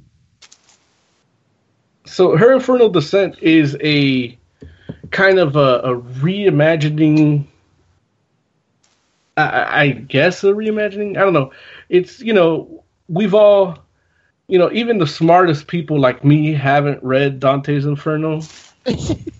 But you know like even if you play the games or see the the little animated movie anthology thing like it's basically a guy going through hell you know, guided or unguided, or and dealing these trials and tribulations through hell to try to get out. And uh, this is what you know. In the game, they make this like Kratos guy. Dante is like this Kratos guy that's going in and kicking ass all through hell. And in the book, it's kind of like that too, a little bit, but he's not kicking ass as much. He's just kind of experiencing it and telling us so that we don't make the fatal flaws at least that's what I get from the Cliff Notes. Um, although now that Cliff Notes reference is lost on you guys because you guys have the internet. But um, but this is kind of like that too, and uh, it's just an old lady, like middle aged lady, that committed suicide. That's going to hell, but her family, her deceased family, doesn't want her to go through hell to hell. So they they kind of intervene. Their their their souls in the afterlife kind of intervene, but so she kind of has to go through hell to win her way out of it or something. Um, and uh, she's guided by uh, some like poet from the 1800s or some shit. Like, was it Walt Whitman, Larry? Uh no, it's it's Was definitely. it Oscar Wilde? Oh man, I feel bad because no, no, it's not. Uh oh, geez, hold on. Let me see if I can look it up real quick. Keep talking, but no, no, it's not. It's um, yeah, keep talking. I'll, Oh yeah, it's William Blake. there you go. and then apparently it's Agatha Christie later on, but that's spoilers. Um, but yeah, she she's she's being guided like it. it I love it because you know, you know, uh, I'm sure Derek H will probably find a way to talk shit about this statement, but at one point I wrote a similar story to this, and I never did anything with it. It got lost on some hard drive that I gave put to recycle I could see you writing a story like this. but it was really like but you know it wasn't like a dante's inferno thing but the the transition from life to death was like non-existent like there was no pain of actually dying and everything because that's my whole thing like it is just the next step. It's not, you know, like our body is a cocoon, basically breeding our spirit to pass on. So, eh, yeah, it's a whole thing. Eh, You know, I smoke a lot of weed. What do you want from me? Um, but that's how it went from here. From one panel, she commits suicide. The next panel, William Blake is waiting for her, and she's like, "I don't even know who the fuck you are." Like, and then he's rhyming. I Right. know Joe gave me some shit because he's like, "What's with me and rhyming characters?" Right. And I didn't realize I had a thing with rhyming, but I did have an issue with Etrigan not rhyming in some of the new 52 comics. And uh, it turns out I like rhyming in comics. Like, what can I say? Like, it, it's it's hard enough to make something rhyme, but poetry has the crutch where it's like it doesn't have to make sense. It's poetry, you know. You bust some of those, Um, bust some of those rhymes for us.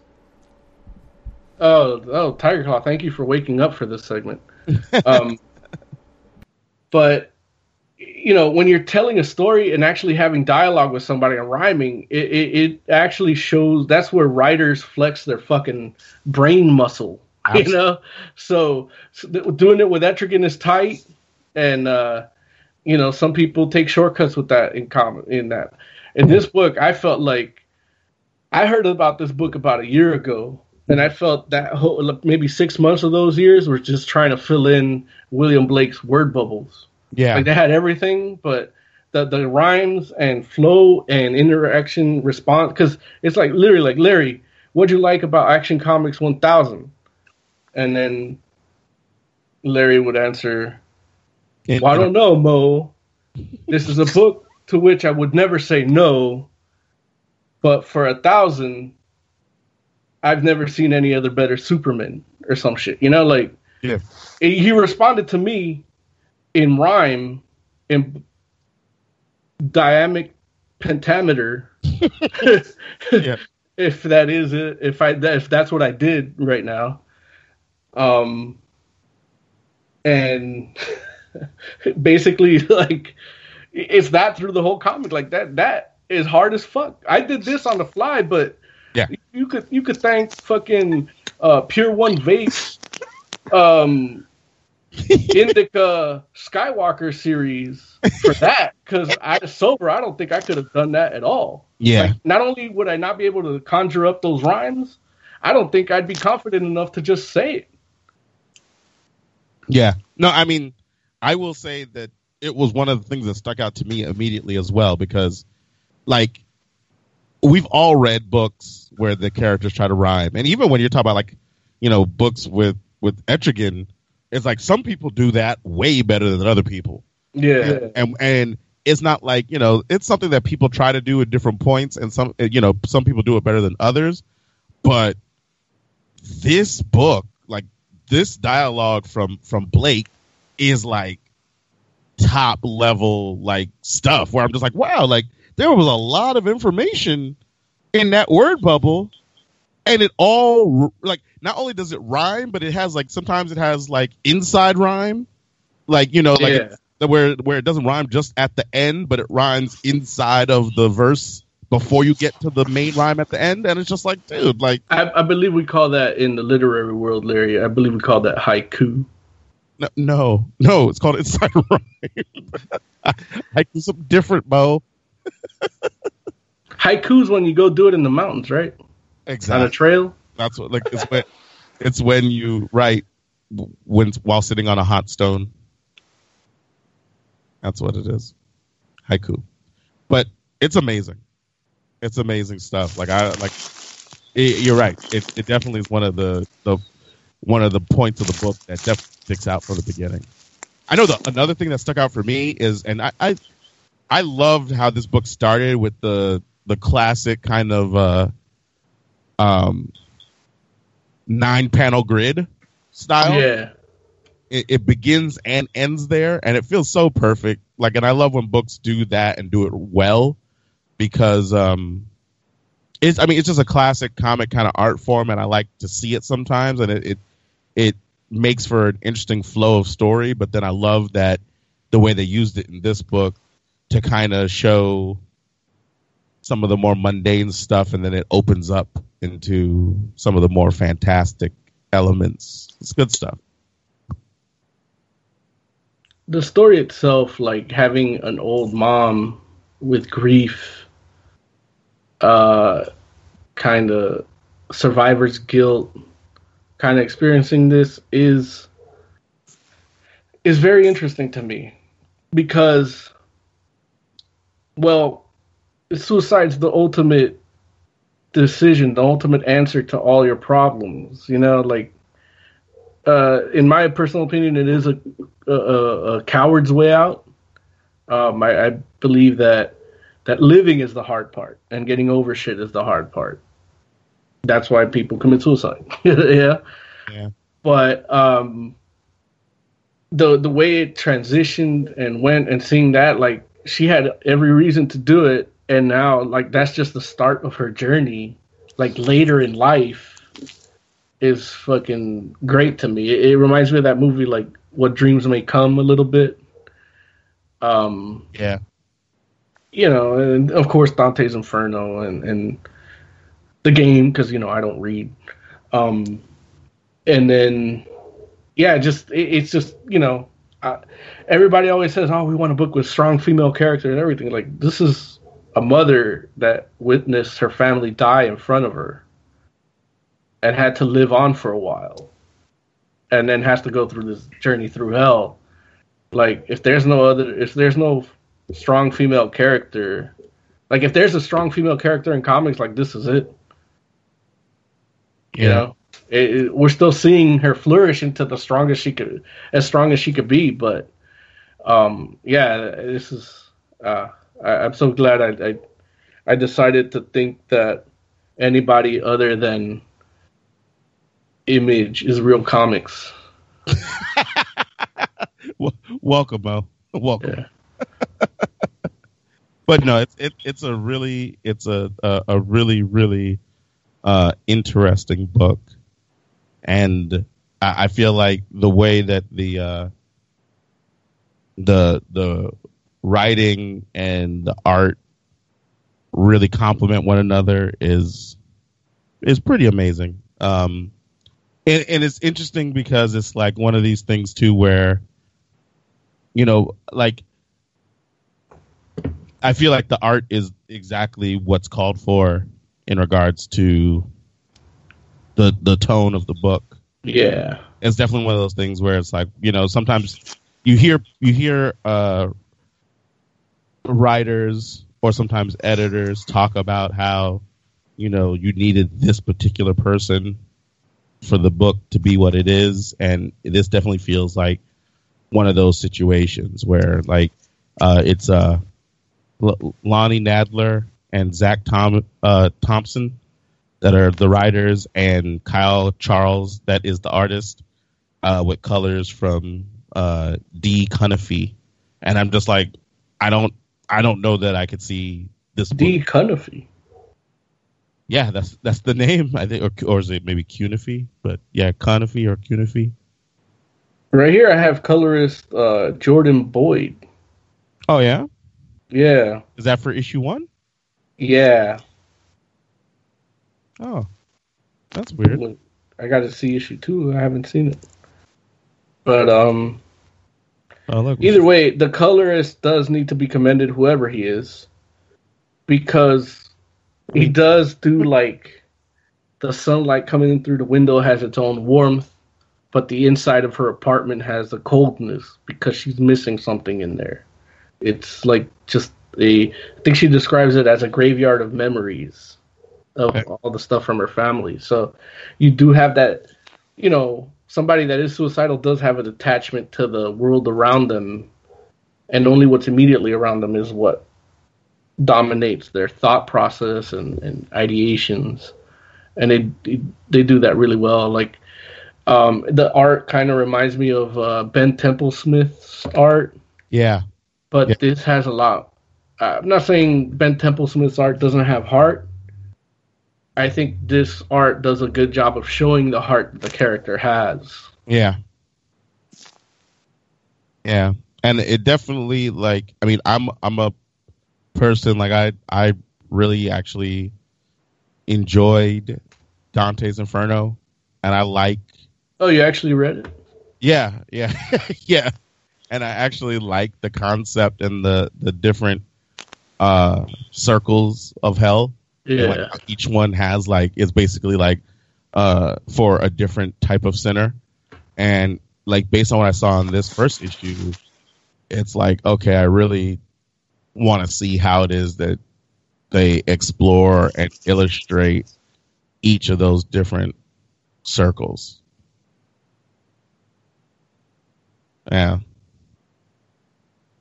So yeah, it's really cool. It's really it's a really cool book. It's really interesting. I you know it, it's definitely the type of um the type of comic where uh if they did like a director's cut, I would totally pick that up because you can tell that there's a lot of thought that goes into the world building for for this entire book and you know like why they decide to use particular uh historical figures and celebrities and all that kind of stuff and like the thought process behind that and the designs and all that and what what it is that you decide to have like Shakespeare say versus Edgar Allan Poe and all that kind of stuff like I would I would eat all that up Like we got to interview the people. We'll make the director's cut. Hey that sounds fair to me I'm not mad at it we can make that happen at Geoffrey's. I did see. Yeah, I did see. Um, Zach Zach Thompson did like our our tweet. Oh, did he? Mm-hmm. All right. Yeah, so that's like he's he's at the very least aware. So um, Yeah, he, maybe- he knows we kind of exist. right, exactly. right. So yeah, so that would be cool. Maybe we can reach out and and talk about it because yeah, lots of questions, lots of questions, and to me, like I said, it's like you know, I I'm almost surprised that the book doesn't come with that in the back already. Like you know, just like Yeah. a little short because I there. I mean, well, I shouldn't say that there's a lot of books that do that because they're not. But I, I know Well, that on Image there is like almost all of them. I guess because they get bigger Teens gi- giving you different stories than what you're used to. You know, like um, for example, what was it? Gideon Falls had Jeff Lemire and the dude that did the Green Arrow run with him. uh huh. And on the end, at the end, he has like a whole other comic book he did like 15 years ago, just for no reason, just because this is kind of like not based on that, but influenced by his own work in the past. Uh huh. And it's like that gave you a whole other comic. Yeah. Yeah. Yeah, I don't know. I mean, I, I like I definitely read a fair share of image books, and sometimes yeah, people talk about some of the creative stuff in the in the letter page. Uh, but the only book that I know that I buy from Image that actually does that on a regular basis is Lazarus Uh, and they literally have like you know like talk about the concepts that they used in that particular issue and like some of the they give you like some of the like even like some of the research stuff that they yeah. and talk about like how you know how they came to this and how you know it's it's really interesting stuff They also cry about how I didn't like the first issue. they cry about how you didn't like the first issue Yeah. Look, maybe I've never read that. you know what? What else did that recently though, which I was a little surprised by, was um, Avengers: No Surrender. Uh, they cried about me not reading it either. N- No, they they give you like little like almost director cut type stuff with the writers and artists because you know it has it's a Jim Zub, uh, Mark Waid, and um, oh man, I feel bad. I like his Al Ewing are are credited as the writers for that entire arc, basically that whole or that whole book, that whole story. And in the back, like they literally like break down like some of the like different parts of the story as far as like what how they came to uh do the stuff you know it, it's different things for each issue but it's really interesting stuff i mean if you like process like you know and I know that that's something that I'm particularly interested in, in general, but especially for comics. So, yeah. But anyway, uh, her Infernal Descent. I don't know, man. I can't. I don't think I can say enough good things about it. It's a really, a really interesting book. Uh, I'd probably give it four, four, four out of five circles uh, of hell. Maybe four and a half circles. Yeah, probably four and a half. What about you, Moses? I give it a pentameter. An iambic pentameter? Yeah. but it's five meters out of five. There you go. there you go. Uh, sounds fair. Iambic. Did I say like diametric before? Is that what I said? You you didn't say diametric. I think you said uh, actually Derek H said it. Derek H said, "Did Moses just make up a non-existent rhyming scheme called dynamic pentameter?" Yeah, that's how I do, man. I'm a literary genius. he says, and then complain that others don't use this rhyming scheme. That doesn't exist. oh, that's funny. Dynamic pentameter. Dynamic That's my new band name. Hey, listen, you could sell a lot of T-shirts. I think you could, because, dude, yeah. Look, and and and that would be like, I mean, your band would be a metal band, right? Dy- Dynamic Pentameter. Yeah.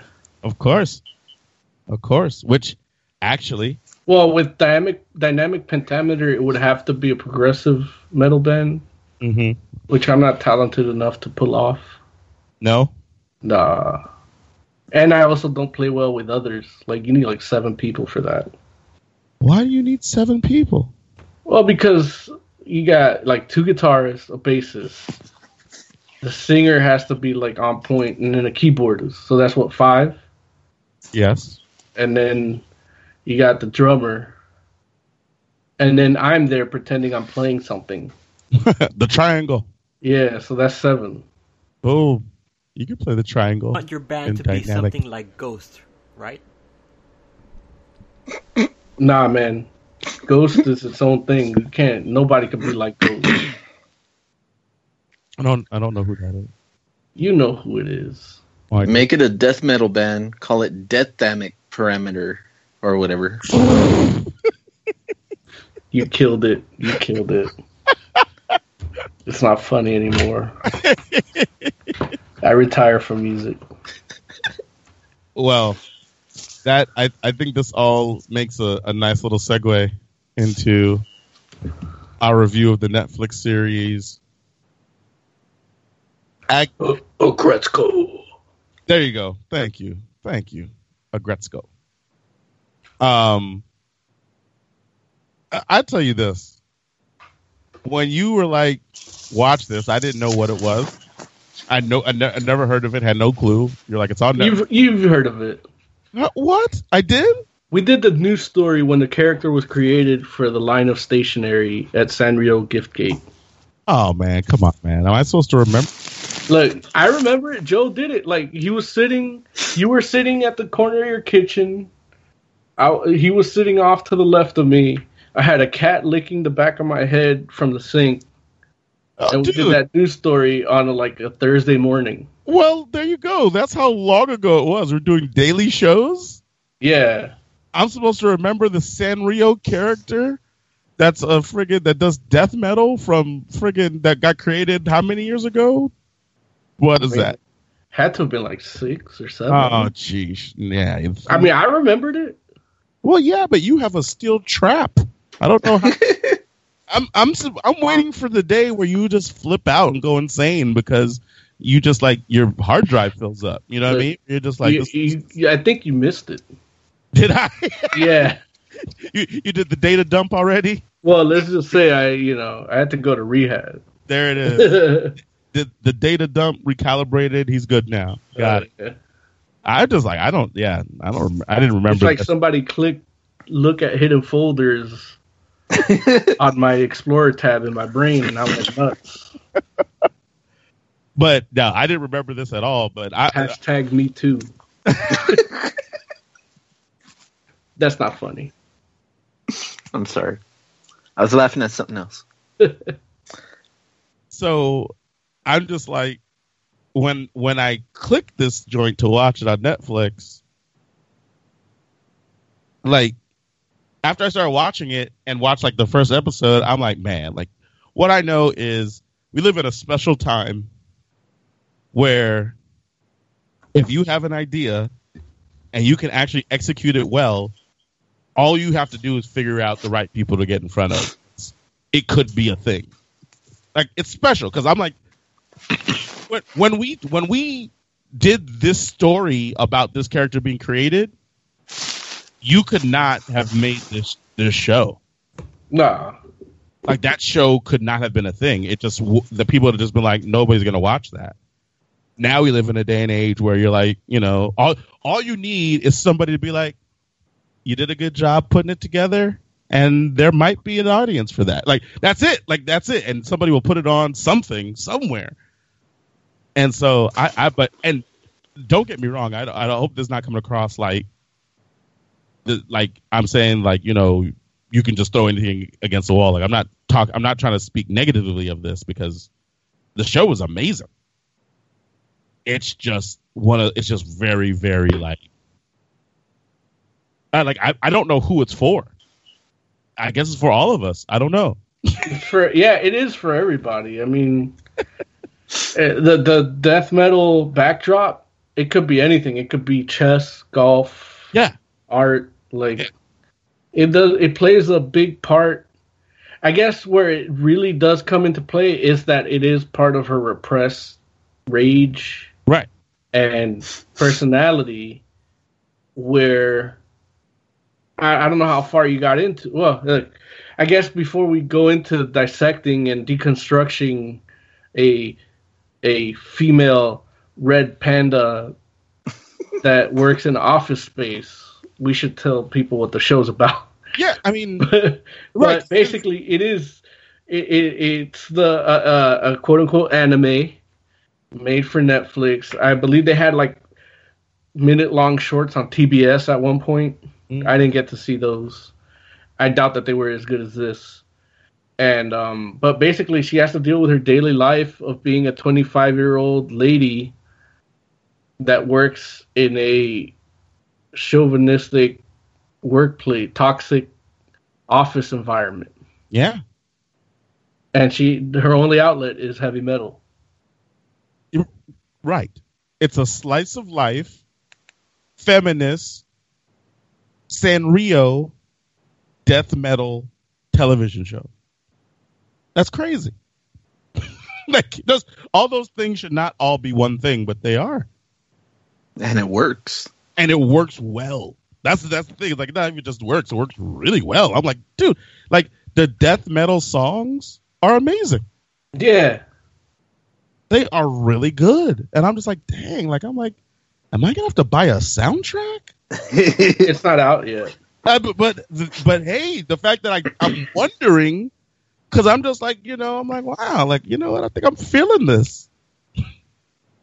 It's crazy, it's crazy. But I will say that you know you you described it right when you said like you know death metal's the backdrop and it could have been anything and that's something that I definitely learned um just you know in in in learning more about death metal from you where it's like it is like an all uh well I, I mean it's a, it's it's a genre unto itself but as far as subject matter it's not it's not limited Right. it's like you know you can definitely it, like there are people that if you're not in the know you might think that death metal is about this or that or maybe one other thing but the reality is death metal could be about whatever Right. It, it it's become a uh, almost like if heavy metal is a language, it's kind of like a dialect or an accent. Um, so you can actually do the subject matter itself. Uh, the perfect example is a band called Bolt Thrower. Everything is all epic battles within the Warhammer universe. yeah and it's death metal, but then you have like Cannibal Corpse, which is all like serial killer fantasies, yeah. And then you have like Carnifex, which is like kind of coping with suicidal ideations, you know, and you know, it, it's shit like that. Like you have Behemoth, which is like, you know, Sumerian mythology with you know anti-Christian themes. But yeah, there's there's a lot of, and then this one, you know, the the band. I don't know, I don't know who does the music for Aggretsuko, but it sounds good. It sounds like nice, like well produced. Mm-hmm. It sounds like from an engineering aspect, like this, a bunch of like thirty second death metal songs, because it does have a little bit of punk roots death metal, a little bit Mm-hmm. on some level. It um, they kind of like these these short form fast songs work really great for this because it's her bursts of rage, her little tantrums, and uh, the voice itself. Like you know, everybody talks about Babymetal, about the Japanese. Like to me, Babymetal is shit. Um, at, at its core, it is like it's a good act. You know, it's a good like show, like in terms like of a Vegas show. It's not like I'm going to a metal concert and I want to see Babymetal open up for anybody. You know what I mean? Gotcha. It's like a circus act. But you then you have bands from Japan like Merging Moon that don't get any like props, and they sound more like the metal that I would like to hear come out of Japan. You know, a lot of a lot of the J- Japanese metal tends to be more gimmicky and more, um, I guess like a novelty. Mm. And Merging Moon is not like that. Merging Moon is like it's it's like the Led Zeppelin rock and roll lifestyle and shit, you know. And I don't know how true they are to that, but that's what they are. And I'm using this to give Merging Moon a big shout out on the show to Yeah. the people that listen and probably the the half a person that's interested in listening to metal. That's a Uh, amazing name. Merging. Yeah. And uh and then that's how I feel the music is for Aggretsuko, where it's like it's legitimate like metal song. Like I, it, I wouldn't even call it death metal. Like I, I can see why the Japanese call it death metal because on the surface it, it's like yeah yeah that sounds like what I, I I think death metal sounds like, but to me it's more like new wave of American heavy metal Mm. which is bands like Lamb of God and Slipknot and um fucking you know shit I can't blanking out on a bunch of fucking names but they Disturbed. no no no no that's not no. that, that's it, it, there's a genre for that on Billboard I, I believe it's called shit um, right next but- to Morrissey. hey hey hey that's the white rancheras man White ranch. That's funny. yeah. Morrissey and Vicente. Yeah, dude. Like you put any any any uh corrido against fucking Morrissey it goes hand in hand, man. but um but yeah, it's these like Pantera, you know, like it's these type of bands, you know, Morbid Angel, which is more on the death side. But um but yeah, it, the shit was great and and me from you know, I, I used to work a shitty job for about four years and I hated every second of it. I had to commute by mass transit. So her scene on the train hit me right where like fuck. And you know, it was the you know, metal did get me through that. Like I, I would sit and pray on the train, like, man, I hope this shit gets derailed and I just die here so I don't have to go to work. Yeah. And uh yeah, but listening to, you know, bands like well, not so much Lamb of God, but like Behemoth and Slayer and and even discovering new music while on the train made it you know, made that part of the job worth it. And I I definitely like was in tune with this series like that. Like, like fuck, I know how she feels. I know I, I can't speak for Emily, but I know she had to deal with shit in a toxic office environment just like that and uh, I'm like, man, I want to get her take on it, but I got greedy and watched it without her. So that's It that. just means you can watch it again. Yep, that's what I told her, but we'll see if she forgives me. But I mean, it it's it's interesting because I feel like the story, like the slice of life aspect, is a very real take on what what it could be like to be you know a, a young woman in an in an office environment just trying to you know make your way from day to day and navigate like the politics of being in an office and you know all the the pitfalls that can come from be just being a woman in the workplace. And it's just one of those things where again like i said when i push play i really didn't know what to expect. And for it to be i mean it's it it's just like the thing has like so many layers. Like it's like because realistically i'm sure there are people that watch it and just like oh it's a funny little cartoon. Even though i mean it, it, it's hard to get away from like or it's hard to be able to ignore. You would have to work really hard to ignore the the messages in regards to uh uh women's women's rights you know or not rights but but um like you'd have to work hard to ignore like i guess the the undertones of you know not having a toxic work environment or or the the downfalls of having toxic work environment and you know chauvinism and all that kind of stuff. Um but at the same time i mean i go i don't know. I mean i guess if you want to be oblivious you could. And just be like oh no just a little, little fun little cartoon. Oh it's funny that you know he mistreats her you know i guess you could do that. But yeah it's it's interesting because there's just a lot to unpack. And and not only in that respect but just in you know just being like a a 20 something and just trying to figure out how to you know live life and like be an adult you know yeah like i don't know i i remember those days Yeah, it, you know, it, it's funny because it is a cartoon, so it's like I had some customers come in and they're like, "What are you watching?" I'm like, "Oh, it's this cartoon about a red panda." I just left it at that. and then you know the little kids were like watching and they're like, "Oh, cool!" You know, like it's a little cartoon about the you know the design, the character design, and the aesthetic of the show is like, uh, it's what I like to call super flat.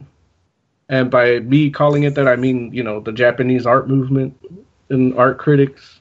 So stuff like Murakami, and you see a lot of influence in like Adventure Time and and stuff like that.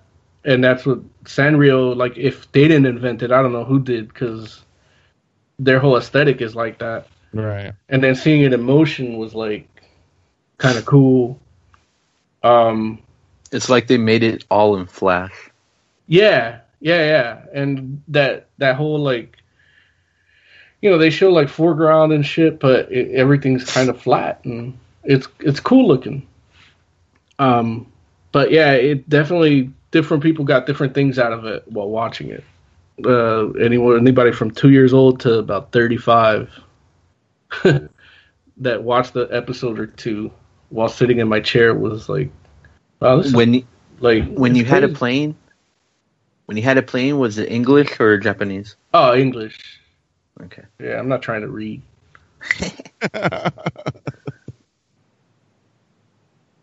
I saw I saw the whole thing with the subtitles on. I had it in English, but I had the subtitles on. Very different. yeah Oh yeah. Yeah. Yeah.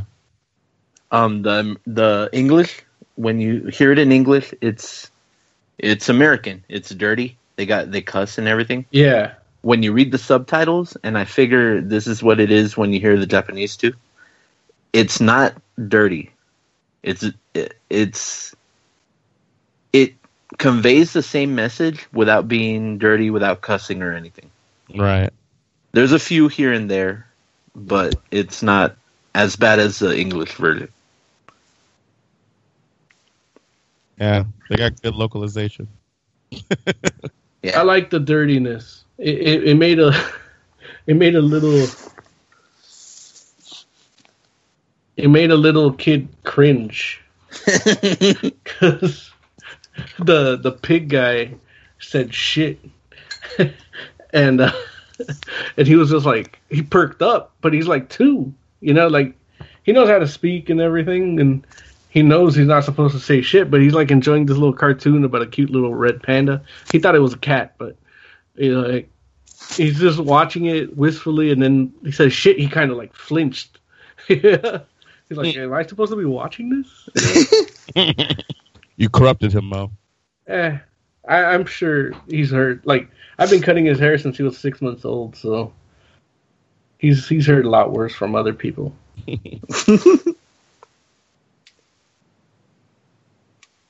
I hope it gets renewed. Uh yeah, because it kind of did end like on a like I want to see what happens next thing, Yeah. But I don't need to. Like if they're just gonna water it down and make it dumb, I'd rather it just end like this.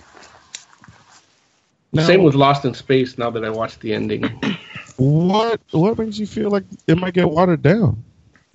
I don't know. It's just everything I like ends up. you know. You've seen like you you've seen it, Larry. Like everything I like just ends up dumb. Like I hear you. I, I'm afraid, like you know, after reading 13 issues of Black Science, I don't want to read any more because it's like, oh, it's so great. Same with Deadly Class, Saga. Like I don't know how I lasted till like 37 because it's like, uh, it's just it's just gonna get bad if I keep reading it. I'm I'm traumatized now. Saga is still good.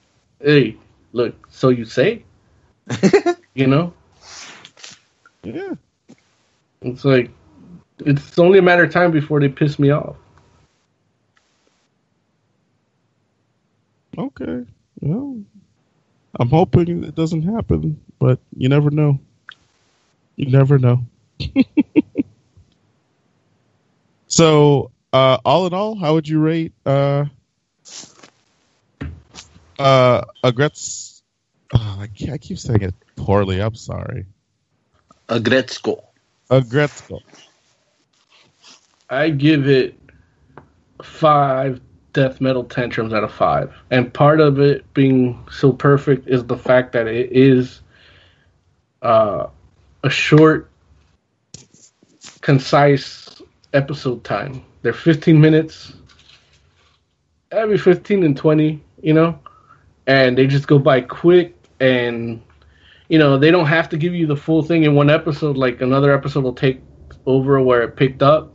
And on Netflix, like really, they could have just made it like a three-hour movie if they wanted, you know.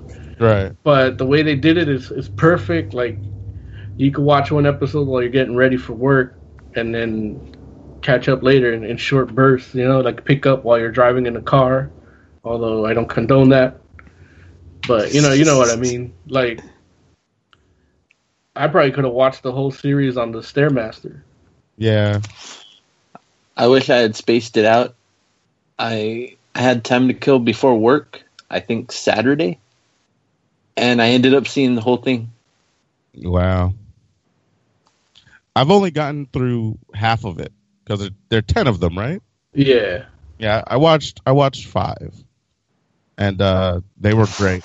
I liked them a lot. I definitely give it a five out of five as well because I feel like it touches it, it, it touches a lot of different areas, and I feel like it's one of these things where you know you could probably get what you want from it, or take what you want from it, and leave the rest there. But it, it's a pretty cool just story and uh, I'm I'm really interested to see where it goes with the next five. And like you said, because they're like 15 minutes apiece, it's like I'll actually be able to watch like the other the other five and probably one sitting at some point too.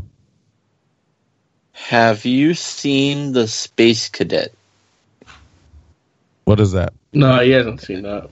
Okay, Mm-mm. never mind then. Oh, oh, that's uh, uh in the story. Yeah, no, Yeah, no. The the last episode I saw was uh uh the in the in the karaoke bar after after uh yoga. Oh, Oh, Yeah. so you're only on the surface still. yeah. Oh well, there you go. Hey, I if it goes even deeper, that's great. Like I'm looking forward to that. Not even the tip. Oh, gee. Yeah, Okay. just just the foreplay. like literally, they just licked your nipples. They didn't haven't even touched your nether yaya yet. My nether, yeah, yeah, yeah. Is that what you said? that should that should be the title of the show. Another yeah yeah yeah. oh jeez. Okay. Um, we should do some news and before we get out of here. Comic book news. We should have a like uh Comic book like current. news. well, not, not like that, but like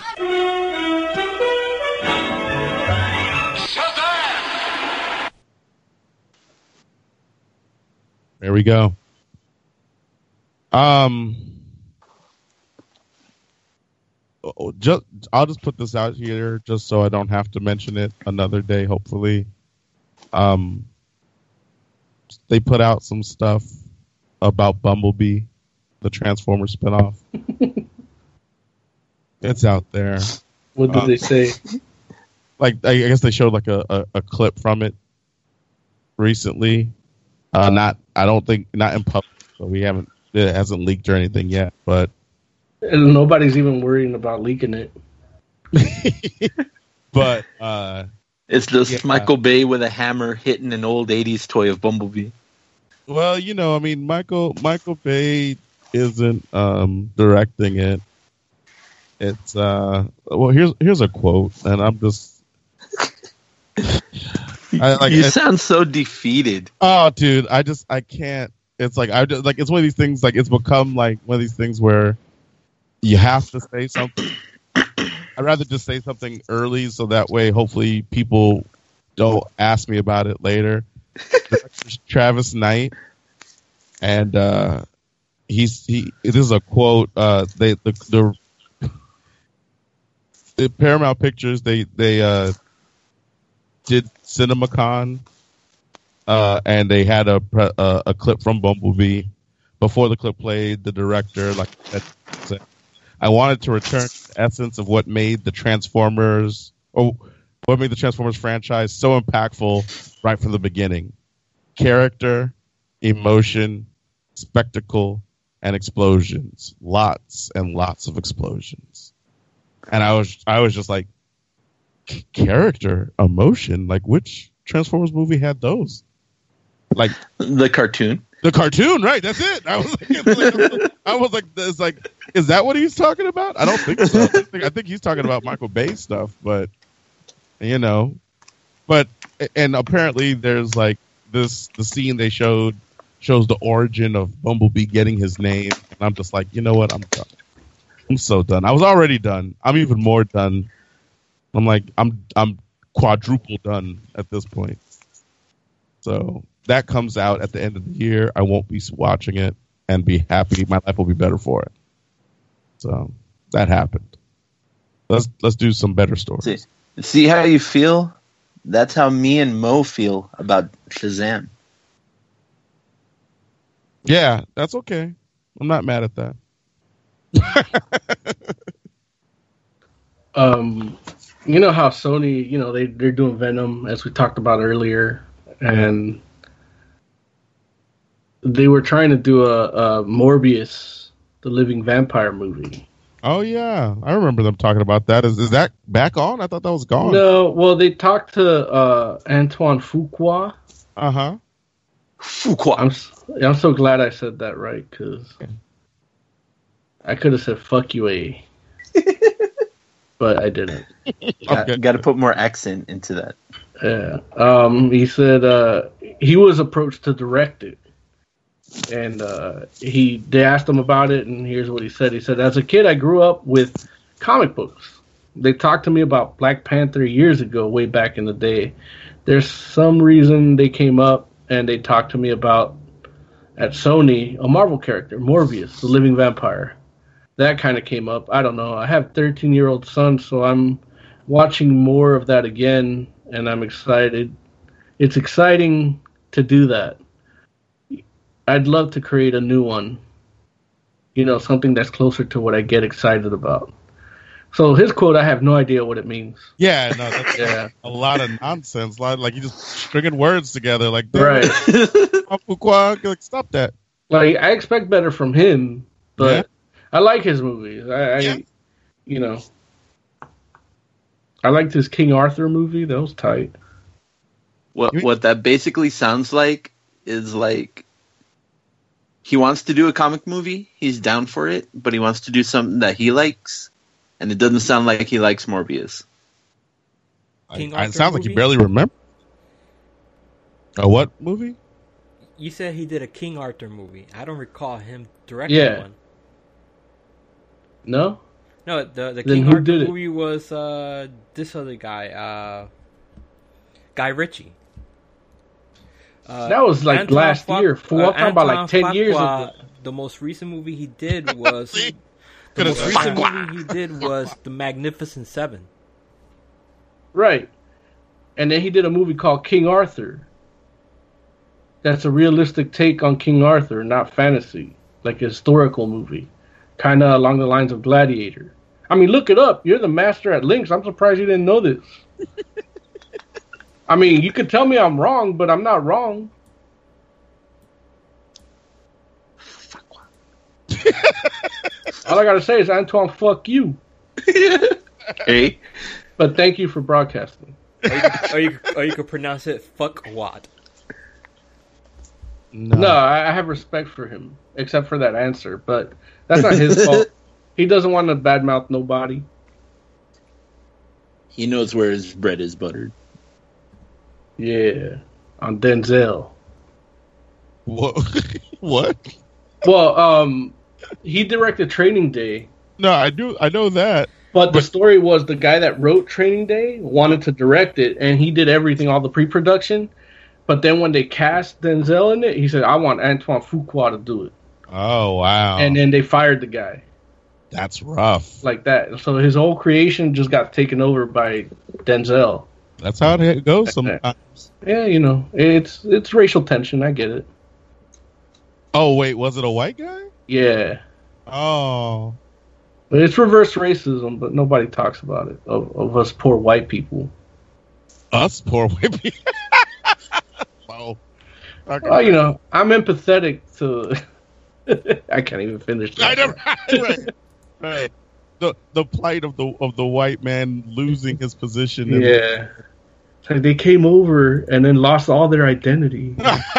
I literally heard somebody. They asked him, "What's your ethnic background?" And he goes, "Kansas." I heard that this morning. I swear to God. oh, that's funny. uh, Uh, let's see. Kevin Feige teases a different take on Marvel and why he's not the focus of the movie. Speaking about the Captain Marvel movie, the Marvel Captain Marvel movie. It says right here, Jude Law being cast to play Marvel in Captain Marvel is awesome news, but those of you hoping to suit up and join Carol Danvers, like, yeah, I guess I forgot a word in that sentence. Uh, in the fight against the Kree and the Skrulls may be disappointed. That's because Marvel Studios president Kevin Feige has seemingly confirmed in an interview that the movie, the movie will be deviating from the source material when it comes to how the character is portrayed. Marvel has a very complicated and convoluted origin story in the comic books, and like many fans, Feige wasn't knowledgeable about him before the hero ended up becoming part of the movie. It But does he get cancer in the movie? Well, here, here's a quote from Kevin Feige. Feige. Excuse me, I'm reading a quote. Uh, I knew some about him, he admitted, but it was definitely Carol Danvers who was most interesting to us and why we chose her. But as that character connects to the origin of Carol Danvers, Captain Marvel. Uh, sorry. But as that character connects to the characters and Captain Marvel, we're pulling from some of that for inspiration. Again, that's another Antoine Fuqua type of answer. Yeah, I don't. I don't understand what he's saying. Like, I Yeah. say like the, the like when he says. See, here's the messed up part. It's like I don't know who he's ta- even talking about when he's like, Captain Marvel's origin is too complicated. Is he talking about Carol Danvers or is he talking about like friggin' Marvel? He's talking about the Rock of Eternity. Oh no, no. See, that's not even in this. Actually, You said that, Captain that, Marvel. that complicated and convoluted origin story is actually the the art author of this article saying. So Oh, that's not even that's not faggy. So Feige. faggy. All right. So wait, so so okay, so because I'm just saying, like, I mean, realistically speaking, you didn't even. I, I don't know. Actually, I shouldn't say that. I was gonna say you don't necessarily have to put the Kree in the movie if you feel like it's complex, but maybe you do. I I don't. I, it just look, Miss. They're not going with Miss Marvel at all. Like that never existed in this movie. So why bother with anything else? You know. Yeah, yeah. I mean, I, I don't know. I mean, I don't understand why we don't just handle it off screen. It doesn't matter. I'm probably not going to watch that movie anyway. They're putting Marvel Movie. to so they can say, yeah, we tried to appeal to the comic book base. Yeah, but they don't want to appeal to the comic book base. That's why we get Guardians the way we did. Don't be surprised when they- they, change the origins for the Eternals. When they make Look, I'm not going to be surprised. I'm already preemptively angry. Do you need some uh, death metal music? Start Nah, man. karaoke. Your rage. Uh, I'll just I'll just listen to Origin. Yeah. Uh, let's see. What else? A big surprise here. Damon Lindelof and HBO's Watchmen won't be a direct adaptation of the Alan Moore comic. Surprise! Right. I don't think. I mean, was. Oh yeah. It's okay. It it never they they I, I doubt I haven't even read this article. That's why I'm reading them out loud as I go. I didn't do pre-production for this segment, but it's funnier that way when I just react while reading. At least I think so. Um, but it says right here, Alan Moore's acclaimed comic book series Watchmen is commonly heralded as one of the greatest stories in comic history. So was not far. interest in live action adaptation of the graphic novel has always been high, even though Alan Moore himself hasn't shown any excitement over a prospect of anyone adapting his work.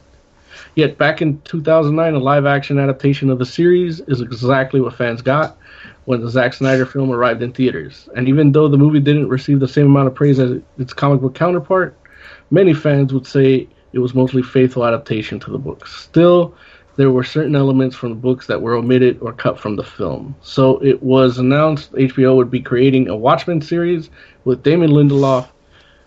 Many fans began to hope they would get to see the omitted elements explored, but recent comments from Lindelof suggest the series could feature plenty of deviations from the books. To explain how the plans to treat the source material, Lindelof first explained how Noah Hawley from Legion treated Fargo, the film, when creating Fargo, the television series. So adapting may be the right word. At, uh, this is a quote. At the end of the day, do you watch Fargo at all? I wouldn't call Noah Hawley's version of Fargo an adaptation because the movie exists out, out inside of its own world. And so everything that happened in the movie Fargo, it does precede the television show Fargo. So they find a bag of money in the first season, and you go, "Oh, that came from the movie." But also, Noah is pulling from other areas of the Coen Brothers canon, so it evokes like Lebowski, but also his own thing. So In other words- they're going to have Manhattan making the DC universe. They might. In other words, fans shouldn't expect the series to be a strict panel for panel recreation, which fans mostly got in the Zack Snyder film. Lindelof even compares his treatment of Watchmen source material to how Moore created the series, noting how Moore based his characters off of those from Charlton Comics. He goes, Oh, jeez. Here's another quote. That's the spirit of what he did with Watchmen in the first place. It's not a take. It's not to take anything from him. He created this. It's an original, but the basis for that world was on these other characters that DC had just bought from this comics company, Carl Charlton, and he did rips on those characters. Yeah, but isn't the whole reason why they're original is because DC wouldn't sign off to let them use them? Yeah. Tell Damon Jack off that. But it's just like no, like yeah, like it, it when you take a a a version of those characters and decide to like you know like your own kind of you know, like one off, that's one thing. But when you start doing a one off of the one off, then it's like, wait, so you're you're saying it's gonna be as inspired because I, like I don't know. It just it just it, it sounds like a bad idea. Like, To, like to me, it sounds like they're gonna rip off a bunch of DC characters, but just rename them. no, I mean they're they're gonna do like a, a Walking Dead basically, right? That's basically what they're trying to say. But I wonder if they'll be as successful as initial Walking Dead was. No. Because yeah, like I, it, it it right at this point, it's sounding like it could end up being something that people just end up ignoring. It sounds like a cluster. I mean, I don't go that far because it could be good, but you know, in this day and age, good isn't good enough. You got to be great. People got a lot of choices on what to watch. Like, how do you, how do you mess around and make sure that people are watching you instead of Westworld? You know, Yeah. It's like a Jim Lee's cover. It's good. Is not the, great. Uh, is this new adaptation going to take place in the 1980s? It better. Yeah, because that's what's missing. It- it- there's going to be a crossover about halfway in with Miami Vice. look, it would be interesting to get a uh, a Watchmen esque story, but that takes place in modern day. Like that would be Honestly, like Trump sending the comedian in Manhattan into Syria would be interesting. Like they that would actually be a little more true to the comics. yeah, yeah, that's true. You know, I'd say if they made a modern Watchmen, it would be perfectly acceptable considering the president we have now.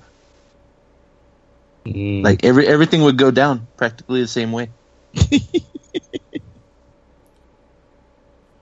What what did you guys think about uh, James Cameron talking about he's hoping people get Avengers fatigue?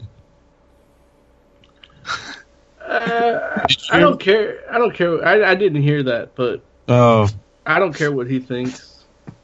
like James Cameron basically he's doing doing or did an interview and they were like, you know, asked him about comic book movies and such, and he was just basically saying like, oh, it's like so many, and he's like, you know, he's hoping people get Avengers fatigue because there are other stories to tell, basically.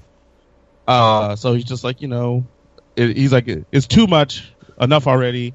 The other stories to tell. Meanwhile, this guy is gearing up like he's already written and is producing four more Avatar films. And That's why he wants Avengers fatigue so everybody can focus Yeah. on his crap. Like he he probably feels that Battle Angel Alita is gonna make three dollars. And, and his new Terminator movie that he's working on. but I'm just like, how can you talk about there's two movies and you're getting ready to make four additional movies to your franchise? Like, To his worst movie. yeah, that's probably true too. Uh, And the best part about it is he's talking about fatigue and how there's there's too many of the movies without really thinking about the way comics work and how Marvel tries to make the movies follow And- like a comic just be- pattern. Just be thankful he never got around doing that Spider-Man movie from back in the days. Look, I wish he would have. We would have had a good looking Venom. Maybe. Somewhere between Abyss and Aliens. For Venom, we've been tight. Probably would have better teeth than this one. Yeah. At least some gums. Like it looked like little candy canes sticking out of rubber. Yeah. You look like the new Pennywise. Nah, I wasn't that feminine. All right, Tiger Claw, hit that funky music. I gotta go to sleep.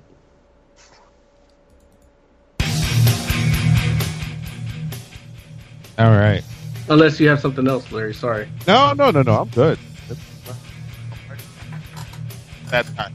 So, hell heck, you called it today. Appreciate you, buddy. Why don't you give us some final thoughts? Uh, I don't know. Aggretsuko. Go watch it. Good thought. Good thought. Uh, Tiger Claw. Final thoughts, buddy. Uh, Infinity War opens this weekend. I hope you all go see it because it's probably going to destroy the box office. Literally. Yeah.